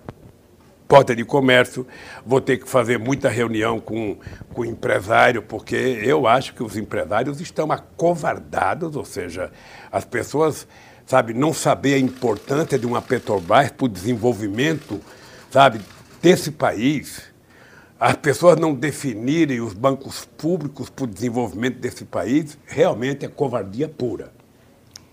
Então, sabem que eu, sabe, vou, vou brigar muito. Você não sabe quanta vontade eu estou de brigar. Quanta vontade. O senhor está falando dessa sua vontade de brigar, é, mas a gente sabe que a, a sociedade hoje, por todo esse discurso de ódio, por toda a situação, inclusive de crise, é, crise econômica e social no nosso país, tem aumentado muito. É, é, difícil hoje as pessoas não conhecerem alguém que está em depressão, que está desanimado. É, a sociedade está adoecendo, aí a gente está falando, é, inclusive, em termos de saúde mental mesmo, né, uma questão de saúde. Ao mesmo tempo, a gente vê aqui, o senhor está preso há quanto tempo? É, sozinho, lidando com a sua solidão, né? O senhor falou que o senhor trata muito bem a sua, cuida muito bem da sua solidão. É, a gente sabe o quanto é, a gente tem acesso às informações de quanto o senhor já é, teve perdas familiares nesse período, tantas outras perdas que a gente nem sabe, né? De cotidiano, tal. Se mantém saudável. 10 quilômetros por dia. Tá bem, saúde. Qual é a fórmula? Olha, uh, Bia, eu estou bem. Estou bem de saúde. Faz um ano e meio que eu não faço meus exames de, de naquelas máquinas que você é fotografado por dentro, né? Eu, eu, eu não quero fazer porque eu tenho expectativa de sair e fazer meus exames, mas eu tenho feito exame de sangue, tenho feito muitos exames e eu estou perfeitamente bem em todos os quesitos. Até a minha glicemia, que às vezes quando eu estava lá fora era 120, 110, 115, eu aqui, estou numa fase boa, está com, 100, tá com 97, 98, 95. Ah, tá, tá, tá, legal, o colesterol tá bom, as vitaminas estão todas boas, sabe? Eu tô, tô bem. Ah, o, o que que eu sinto? Veja, eu eu sou um cidadão que eu nunca fui curtido pelo ódio. Eu, eu às vezes, sabe, se alguém quiser brigar comigo, pode brigar sozinho, eu não estou afim de brigar. Eu brigo por coisa séria, sabe? E o meu ódio é aquele ódio, sabe, de segundos. Eu posso ficar com ódio com a pessoa, mas eu esqueço isso. O que, que eu acho que está acontecendo na sociedade brasileira? Eu acho que a sociedade brasileira está sendo curtida, sabe, por um mercado de mentiras como jamais ela viveu na vida. Causado, obviamente, pela facilidade que você tem do avanço tecnológico da internet, das redes sociais. Antigamente, o cara, para te xingar, o cara tinha que te xingar pessoalmente, sabe? Com medo de tomar um, um murro, ou o cara te xingava para outro. Hoje não, hoje um canalha, ele entra no quarto dele, pega o celular e ele fala mal de você, da tua mãe, do teu pai, fala da mãe dele, fala do pai dele, fala qualquer bobagem sem nenhum critério. É, é o que a gente está vendo. Como é que pode um presidente da República querer governar pelo, pelo, pelo Twitter? Dizer, como é que pode eu levantar de manhã e papá, twittar? Eu levanto de manhã, sabe, sem nenhuma responsabilidade de prestar conta daquilo que eu falo. Eu acho que é preciso, o presidente tem alguma coisa para falar? Tem. Manda chamar a imprensa e comunica oficialmente ao país, eu estou fazendo tal coisa. Então, a, a, a, os avanços tecnológicos estão fazendo com que o ser humano não controle esse avanço tecnológico, ele está sendo controlado. Ah, eu, eu, eu, pelo que eu vejo das pessoas, é uma certa doença. Esse Stuka, que trabalhou comigo muito tempo, eu brigava muito com ele, porque ele, o avião nem desligava o motor, ele pegava três celulares e ficava rodando para saber das coisas. Eu falava, por que, que você quer saber tanta notícia? Você só tem que saber o que você vai usar, rapaz. Por que, que você precisa de tanta informação se você não vai utilizar? A cabeça nossa tem um limite. Então saiba apenas o que você vai utilizar, o que você vai trabalhar. Bem, eu acho que hoje tá, tá, o mundo está louco, as pessoas não sabem mais viver sem as pessoas vão no banheiro com o celular, as pessoas almoçam com o celular. A coisa mais habitual que você tem é você ir num restaurante com um grupo de pessoas e chegar lá, todo mundo pegar o celular, sabe? Aí o cara está conversando com o Canadá e você está na mesa com ele, não, você não vale nada. No diretório do PT eu fico vendo a reunião da CUT, os dirigentes estão falando e o pessoal está. Tá... Ou seja, você está sempre fora do ambiente que você está presente. Isso é bom ou ruim? Obviamente que é bom, tem um lado bom. Sabe, você hoje tem muito mais informação, tem facilidade, mas você também tem acesso muito mais à bobagem. Você tem acesso a coisa que não presta e as pessoas gostam muito de passar bobagem. O que é bobagem? Minha mãe dizia o seguinte, ó, a mentira anda a cavalo e a verdade anda engatinhando. Então, as bobagens na internet, você nunca vê um cara pegar o celular e mostrar para o outro uma coisa boa. É sempre uma sacanagem. É sempre uma sacanagem. Vale para homem e vale para mulher. Estou aqui chutando, mas eu acho que é assim mesmo. É porque é mais legal. É mais legal as bobagens. Então, eu me preparei para não ficar escravo disso. Sabe? Eu, então, eu acho que isso tem estimulado um pouco de ódio na sociedade. Sabe? A quantidade de mentiras contadas é uma coisa de uma enormidade que a gente não tem controle. Era preciso que em algum momento houvesse uma regulação sabe, sem criar censura, mas que você fizesse uma regulação para ter um limite, sabe, das bobagens que se fala. Eu não sei como é que é possível fazer isso, mas o que eu estou notando, e pelo que eu tenho lido, é que nós estamos virando uma sociedade de menos humanos e mais algoritmos, ou seja, nós estamos ficando um número. Então as pessoas decidem o que a gente vai votar, as pessoas orientam. Eu li um livro esse dia sobre a eleição do Trump nos Estados Unidos, sabe? e é o mesmo que se repetiu aqui no Brasil. Ninguém explica alguém ter 2 milhões de votos para deputado se não for uma mentira deslavada de fake news, sabe? Martelando a cabeça das pessoas durante 24 horas por dia, durante não sei quantos dias. Então, uh, eu, eu quero sair daqui com o propósito de tentar mostrar para a sociedade brasileira que ser bom, ser generoso, é muito menos sofrível do que a gente ser ruim e não ser generoso. Uh, falar com o coração é melhor do que falar pela irracionalidade do nosso cérebro, às vezes. É preciso colocar sempre uma dosagem de amor naquilo que a gente fala, naquilo que a gente quer. Sabe? Não basta querer falar de amor na frente da câmera da televisão. Você tem que falar no teu cotidiano. Falar bom dia para as pessoas. Sabe? As pessoas hoje entram no elevador, não falam bom dia. As pessoas pegam um táxi, não falam bom dia. A pessoa chega no local de trabalho, não fala bom dia. Sabe? Nós estamos virando uma sociedade de desumano. Você entra no lugar, você não conversa com ninguém, entra com seu celular e fica conversando com não sei quem. Você não nota que tem gente perto de você? Então, eu não estou fazendo críticas aos outros, não. Eu começo a fazer críticas a mim. Eu tenho. Quando eu estava em casa, aqui, meus filhos em casa, a gente não conversava, porque ficavam os netos, cada um com tablets, desenhando, os filhos, cada um com o celular jogando, e você ficava lá vendo os babacas brincar, e você, você sozinho, sem, sem ter com quem conversar, porque ele estava no outro mundo. É possível conviver com isso, sendo humano? nós temos que fazer um sacrifício. Porque, para mim, nada, nada suplanta um aperto de mão. Nada suplanta um olhar entre os seres humanos. É assim que a gente se conhece. Sabe? Não é pelo zap. É pelo aperto de mão. Então.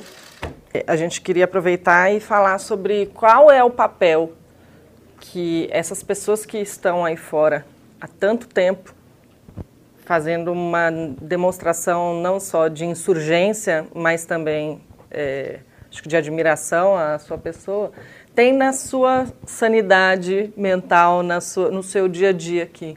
O que que isso é, impacta em você? Olha, eu, eu, eu ouço esses companheiros, essas companheiras, todos esses dias que eu estou aqui, todo santo dia, o bom dia, Lula, o boa tarde, Lula, o boa noite, Lula, as músicas, de vez em quando vem o corneteiro, sabe?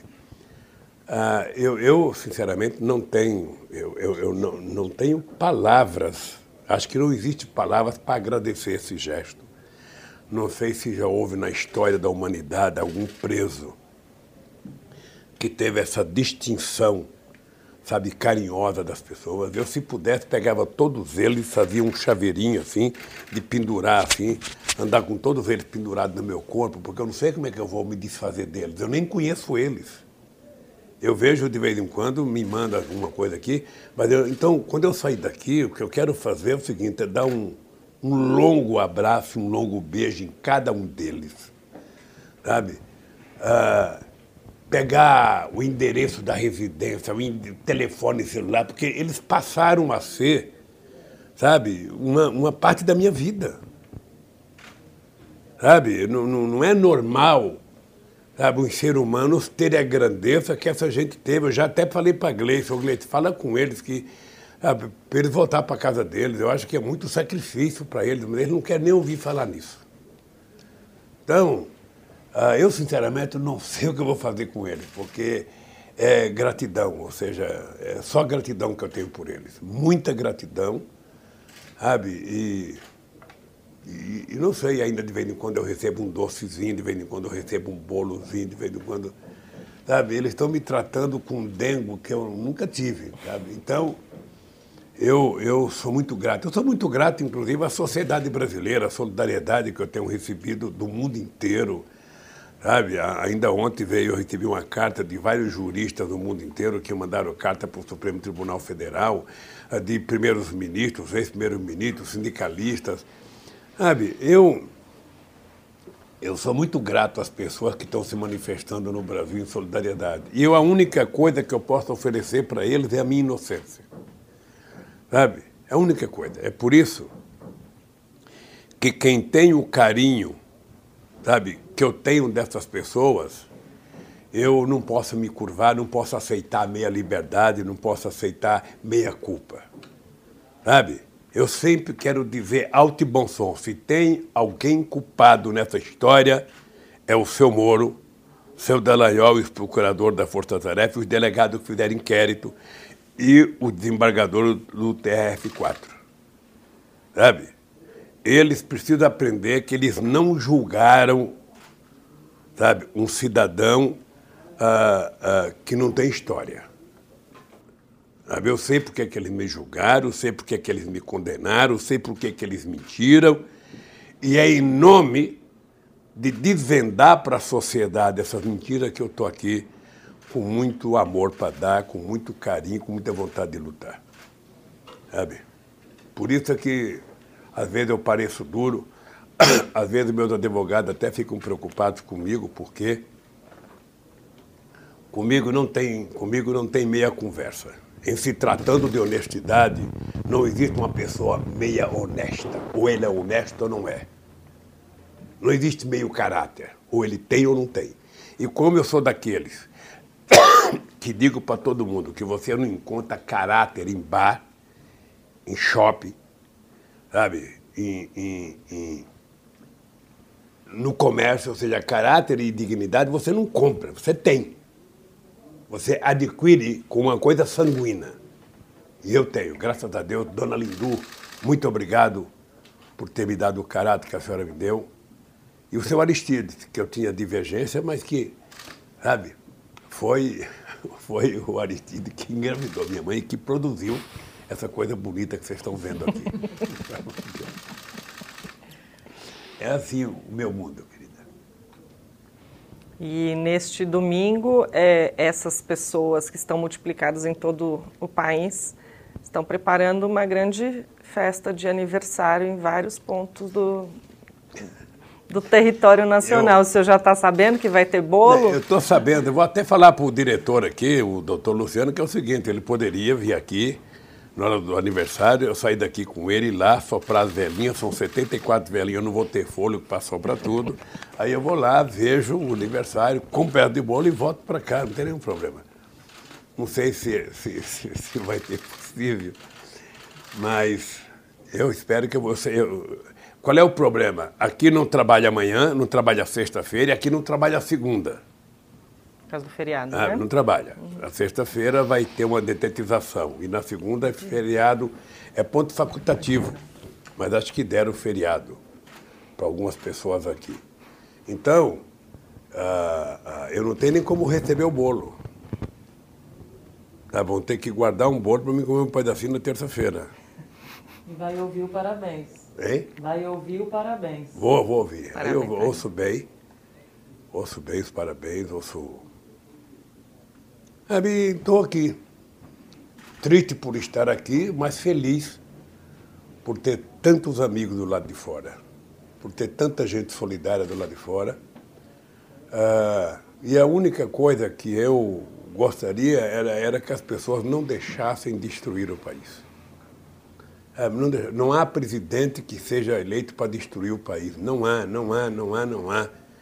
Sabe, a descoberta do pré-sal é a única coisa que pode dar a esse país a certeza de que a nossa juventude vai ter um futuro digno.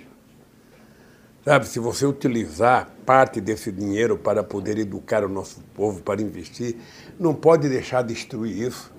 Não existe possibilidade desse país cuidar da economia se não tiver bancos públicos para poder incentivar e induzir o desenvolvimento. O, o, o Estado não é um Estado empresário. O Estado ele é apenas o indutor.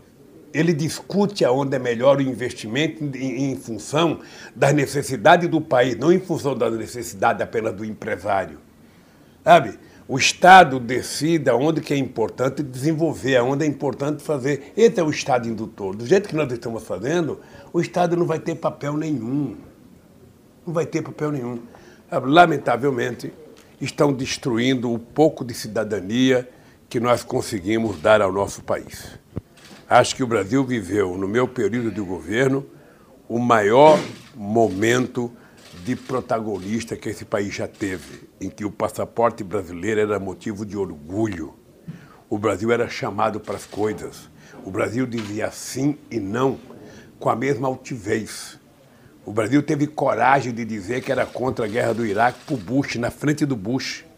O Brasil teve coragem de dizer que ia conversar com a Ahmadinejad no Irã para o Obama.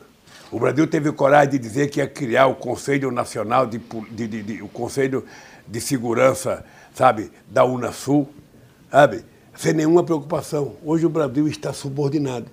Graças a Deus, nós estamos com expectativa do Fernandes ganhar na Argentina, será meu presente de aniversário, sabe? Ah, do Daniel ganhar no Uruguai e do Evo Morales ganhar. Ah, mas eu acho que a direita está tão raivosa na Bolívia quanto esteve no Brasil sabe? A direita está fazendo com o Evo o que o Aécio fez com a Dilma, vendendo ódio. Né? E quem vende ódio não colhe brisa, não. Vai colher tempestade. O Aécio, o Aécio Neves que eu digo. Então, ah, eu estou feliz porque o povo está tá começando a perceber as coisas e eu quero sair daqui para ajudar. Sabe?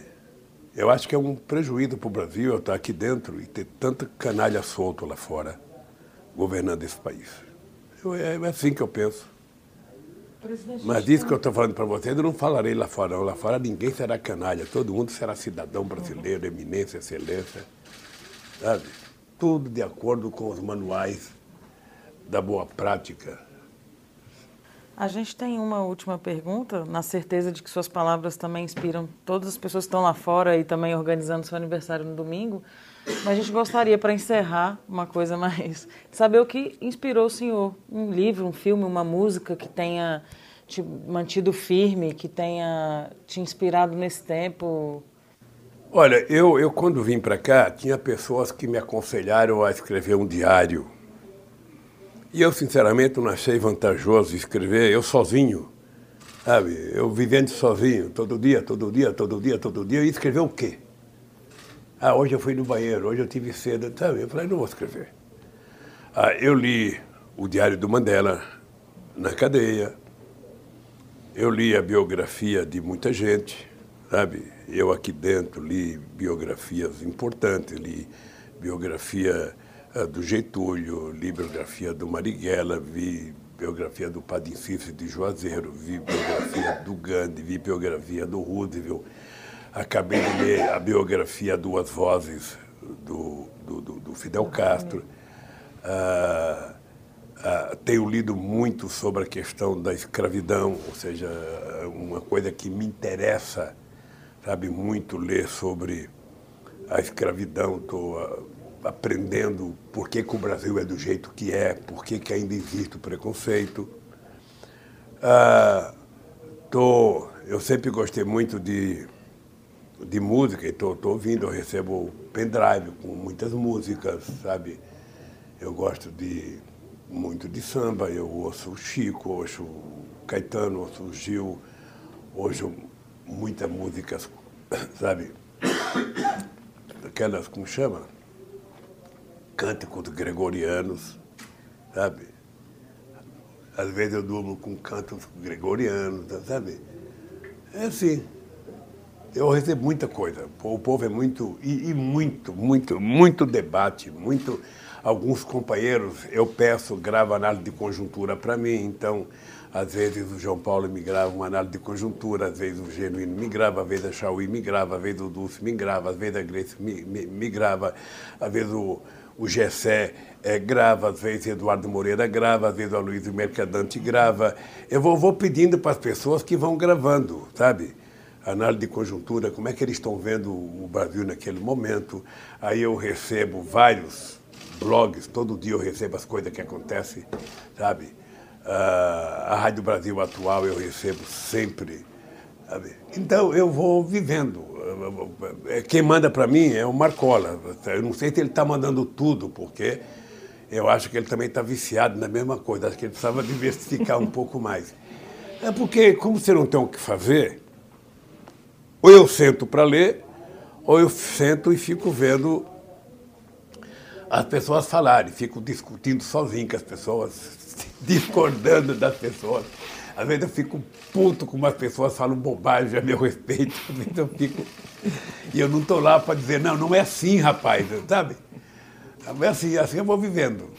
Eu vou dormir por volta de, de meia-noite, uh, uma hora da manhã, às vezes meia-noite. Acordo todo dia às seis e meia da manhã, faço meu café, faço um café de qualidade, mas muito bom, sabe?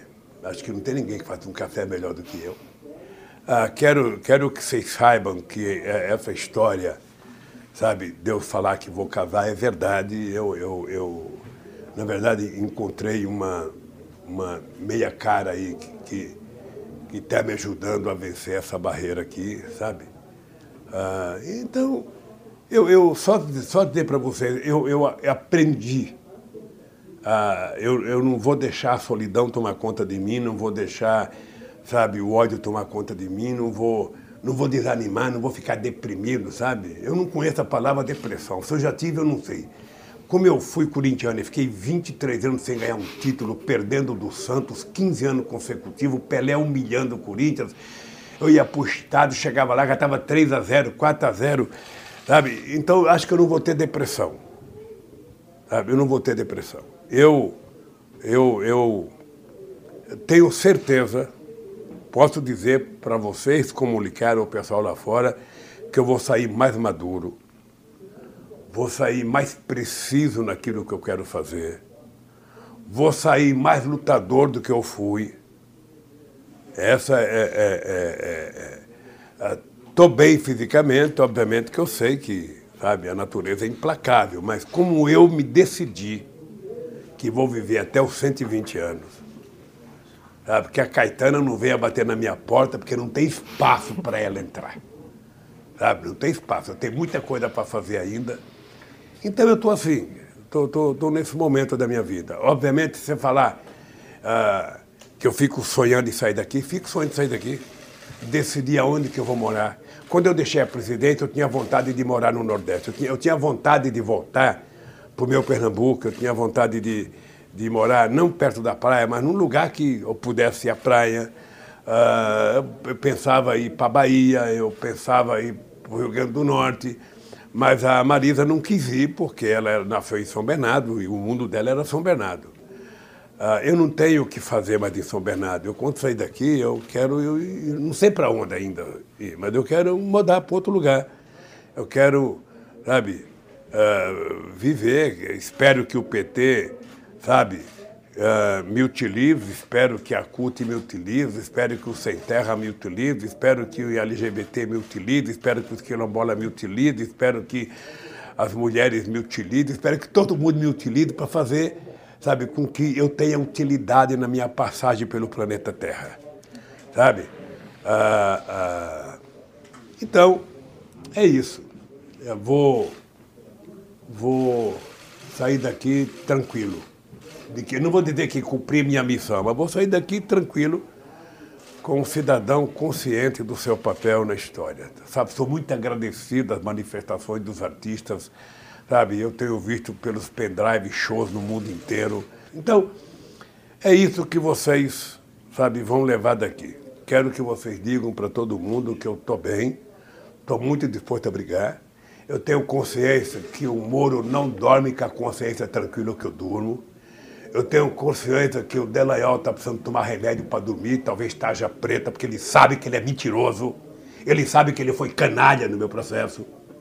Então, sabe, eu estou aqui. Para raiva deles. Que eu acho que eles ficam com mais raiva quando eles percebem que eu estou bem. Tá? Então, muito obrigado. A gente Quero que, que agradece. Um abraço a todo mundo. Você ouviu a entrevista exclusiva do Brasil de Fato com o ex-presidente Luiz Inácio Lula da Silva, direto da Polícia Federal. Ficha técnica.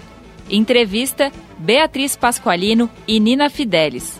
Imagens José Eduardo Bernardes e Nátio Lemos. Edição de vídeo José Eduardo Bernardes, Leonardo Rodrigues e Nátio Lemos. Edição de texto Camila Maciel, Daniel Giovanaz e Vivian Fernandes. Edição de áudio Camila Salmásio. Coordenação de multimídia José Bruno Lima. Para ouvir novamente, acesse o site brasildefato.com.br e nas principais plataformas de podcast.